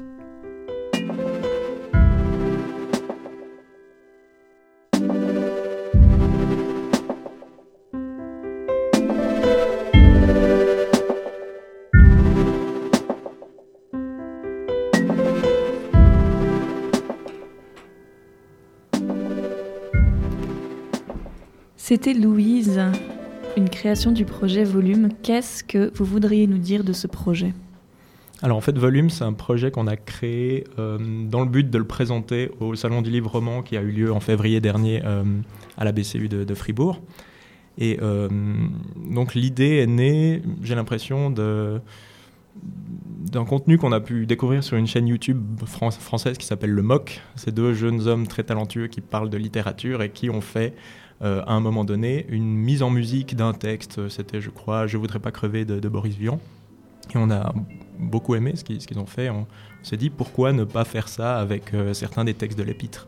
Parce qu'il y a beaucoup de potentiel dans, dans, dans, dans beaucoup des textes qu'on a, qu'on a à l'épître et euh, dans, dans l'équipe qu'on qu'on est et dans les proches de, l'équipe de l'épître, il y a plusieurs personnes qui ont des, compétences dans, la création musicale, dans la maîtrise des outils euh, musicaux, informatiques. Et du coup, on, a décidé de, faire, de, se réunir, de, faire une sélection de textes euh, euh, et de les mettre en musique. Donc moi, notamment, j'ai contribué à, créer certains, certains, certaines instrus des, différents projets.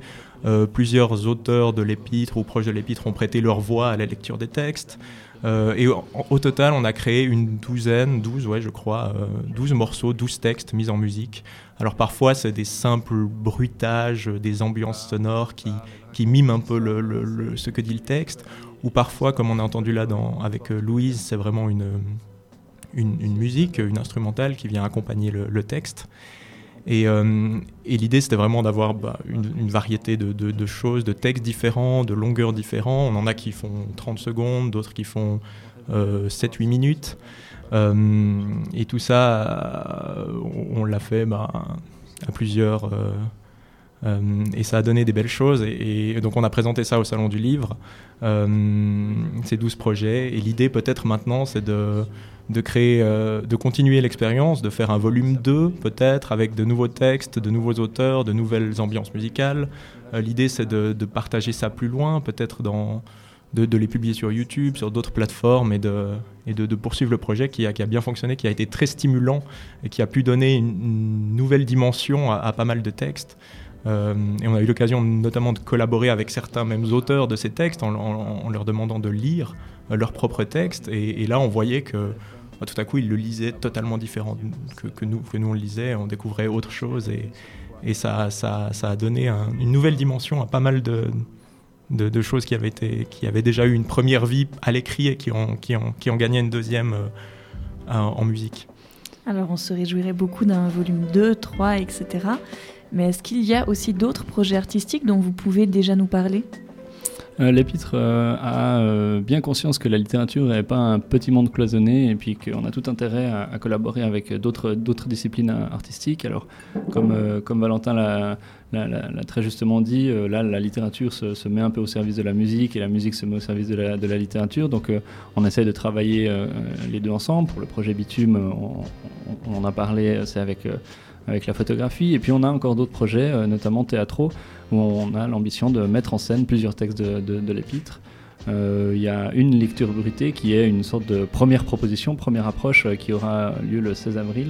Et effectivement, si ça fonctionne bien, si on voit que c'est un petit peu d'écho, et puis, et puis, euh, et puis qu'on trouve les, personnes compétentes pour le faire, on, on va essayer de monter un, spectacle théâtral, une, représentation scénique ou quelque chose comme ça, peut-être une, lecture hybride, mise en scène. Enfin, on, on- on espère développer un, tout petit peu la chose du côté du théâtre, mais après, on- on- là pour l'instant, on est surtout encore dans l'expérimentation, donc euh, on essaie de développer plein de petites choses puis de voir où ça fonctionne.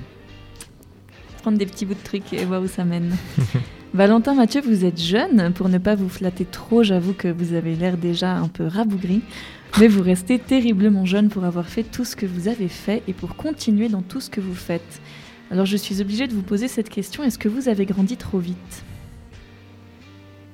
Ah, Personne ne veut répondre à celle-là. C'est difficile. Sachant que, j'ai- sachant que j'ai atteint très vite ma taille maximum que je fais maintenant, j'ai grandi assez vite d'un point de vue de, de- de- de taille. Assez. Mais sinon, euh, non, j'ai pas l'impression. J'ai l'impression d'avoir encore plein de choses à vivre et, et la, la littérature nous permet de, de jouer avec plein de choses et de rester d'une certaine manière euh, des grands enfants.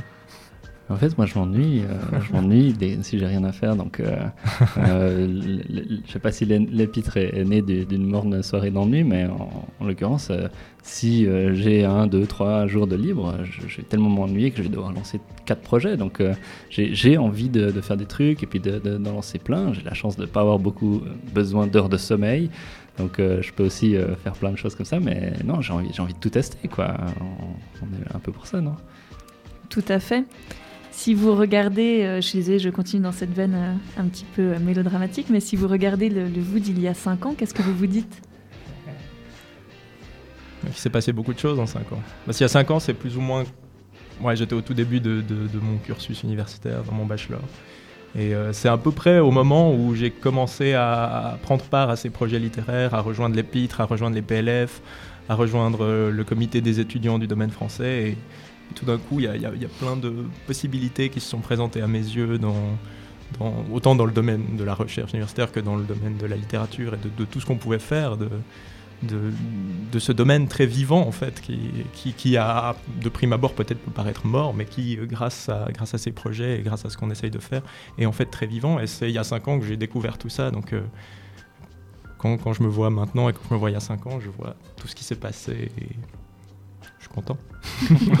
Oh, si je croise le, mois de, de il y a 5 ans, je lui dirais euh, Putain, t'es pas gonflé quand même, quoi, de, croire que t'as les, épaules pour, euh, pour monter un projet comme ça. Mais bon, voilà, peut-être euh, ça fera une petite leçon de vie. On, a tout intérêt à, oser, à tester, à tenter, à expérimenter. Et puis, si ça marche pas, ben tant pis, on se lance dans, un autre truc. Mais le but, c'est vraiment d'aller la tête en bas, foncer dans le mur, quoi. Sinon, on n'a aucune chance d'y arriver.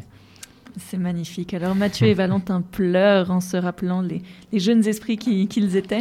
On va donc faire une deuxième, une dernière pause musicale. C'est ton tour Mathieu. Quelle musique tu nous as amené et pourquoi? Alors en parlant d'un type qui avait pas qui avait pas froid aux yeux, pardon, euh, j'ai choisi la chanson euh, Tarot de Alt J qui parle du photographe euh, Robert Capa et, de, sa femme qui était aussi photographe et les deux allaient euh, vraiment sur sur le champ de bataille pendant la guerre pour aller phot- photographier les gens au plus près. Voilà, peut-être c'est je sais pas si ce sont des modèles mais en tout cas j'aime j'aime bien l'idée qu'ils qu'ils foncent tête baissée dans, dans, dans les choses. Alors on ne dira pas qu'il en est mort, mais on écoute Tarot de Al Jay.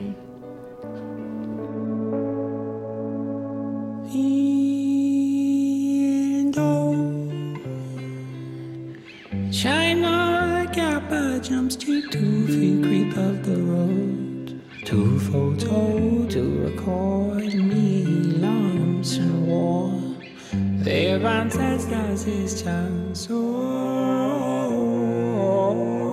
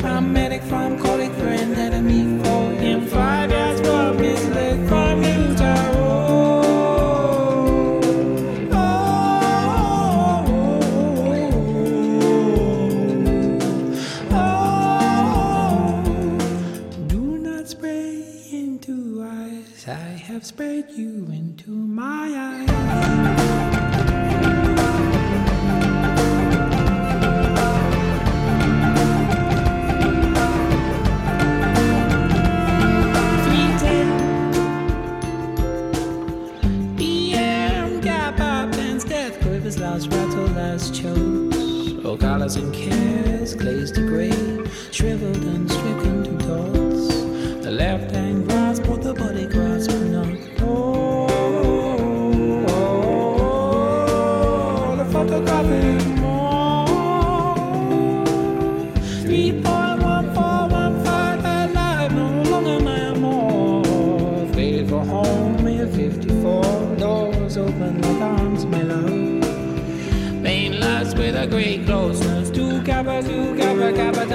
nothing we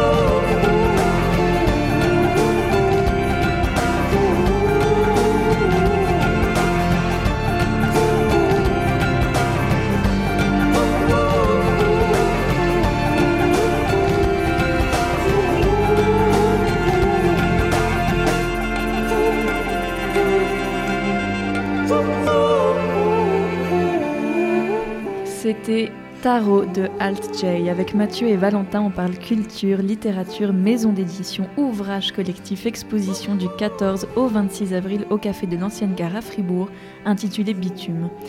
Vous travaillez au PLF, maison d'édition universitaire fribourgeoise, vous êtes des passionnés. Valentin, j'ai par contre appris en off que tu n'écrivais pas. Pourquoi? En fait, il y, a il y a tellement à faire avec euh, l'épître, tous ces textes qu'on reçoit, tous, ces textes à publier, j'ai pas le temps. quoi. Non, c'est pas vrai. Ah, mais c'est une excuse valable, hein. Ça aurait pu.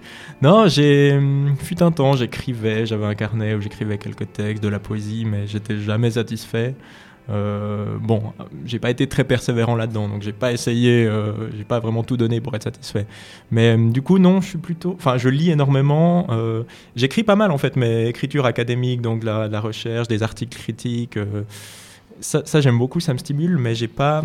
Enfin, j'ai pas l'impression d'avoir quelque chose à dire par écrit euh, en création littéraire.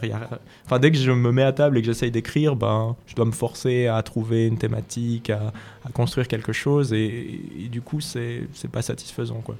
Du coup, je me dis que peut-être un jour, euh, j'aurai je me réveillerai avec quelque chose à dire et je le dirai. Mais là, pourtant, je- pour le moment, je suis de, de l'autre côté, côté critique, côté lecteur. Bon, puis moi j'ai la charge régulièrement, je, je le stimule, j'espère qu'un jour il proposera quelque chose.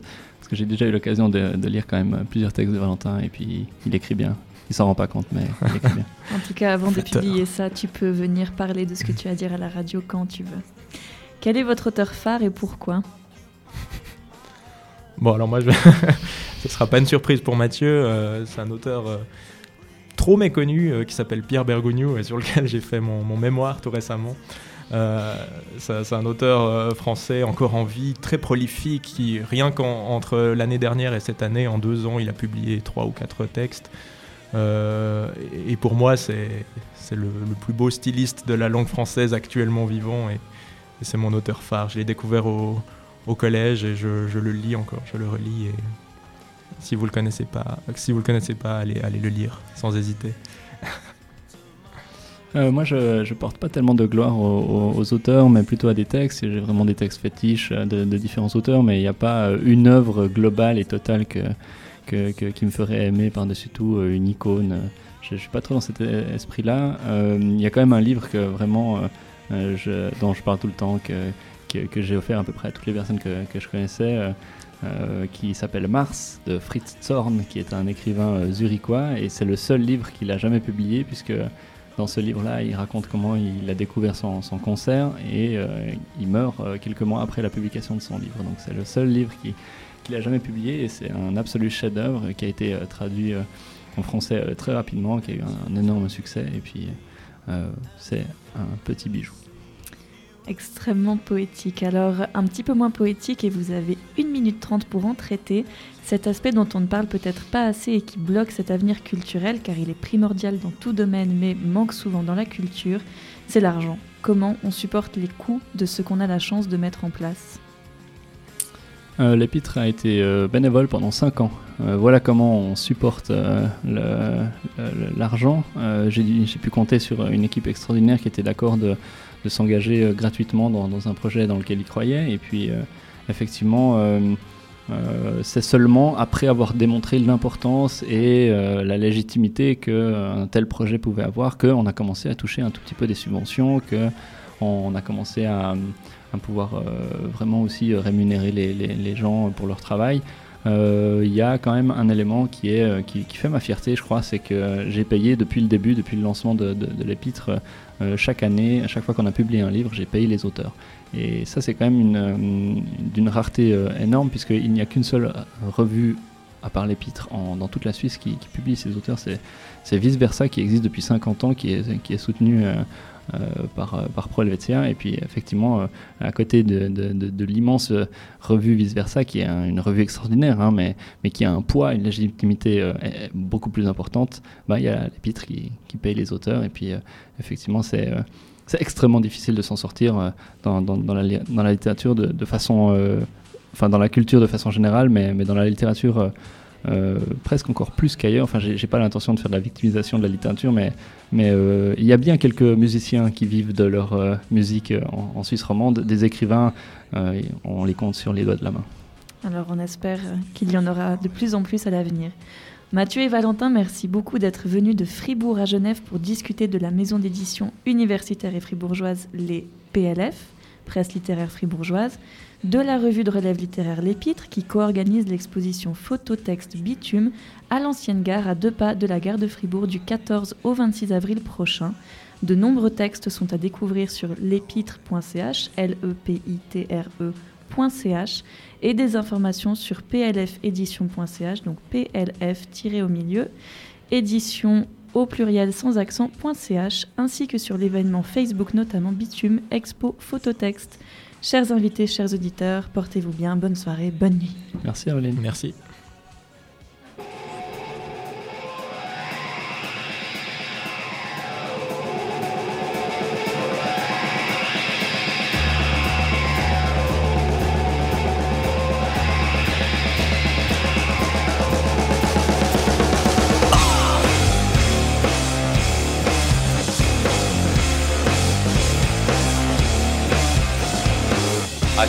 Death penalty. I support the death penalty. We will be prosperous if we embrace free trade. Prosperity from free and fair trade.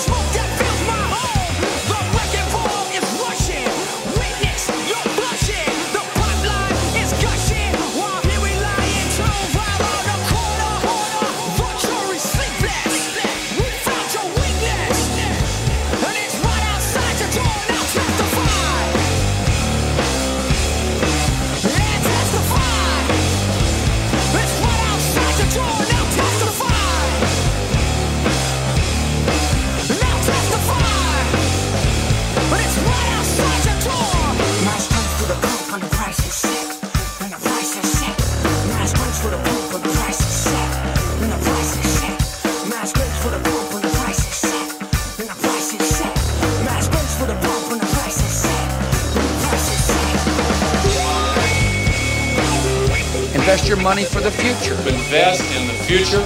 I've been talking about clean air. We've got to clean up our air. I, I support a ban on soft money. We will get all of the soft money out of the campaign. God bless you. God bless you.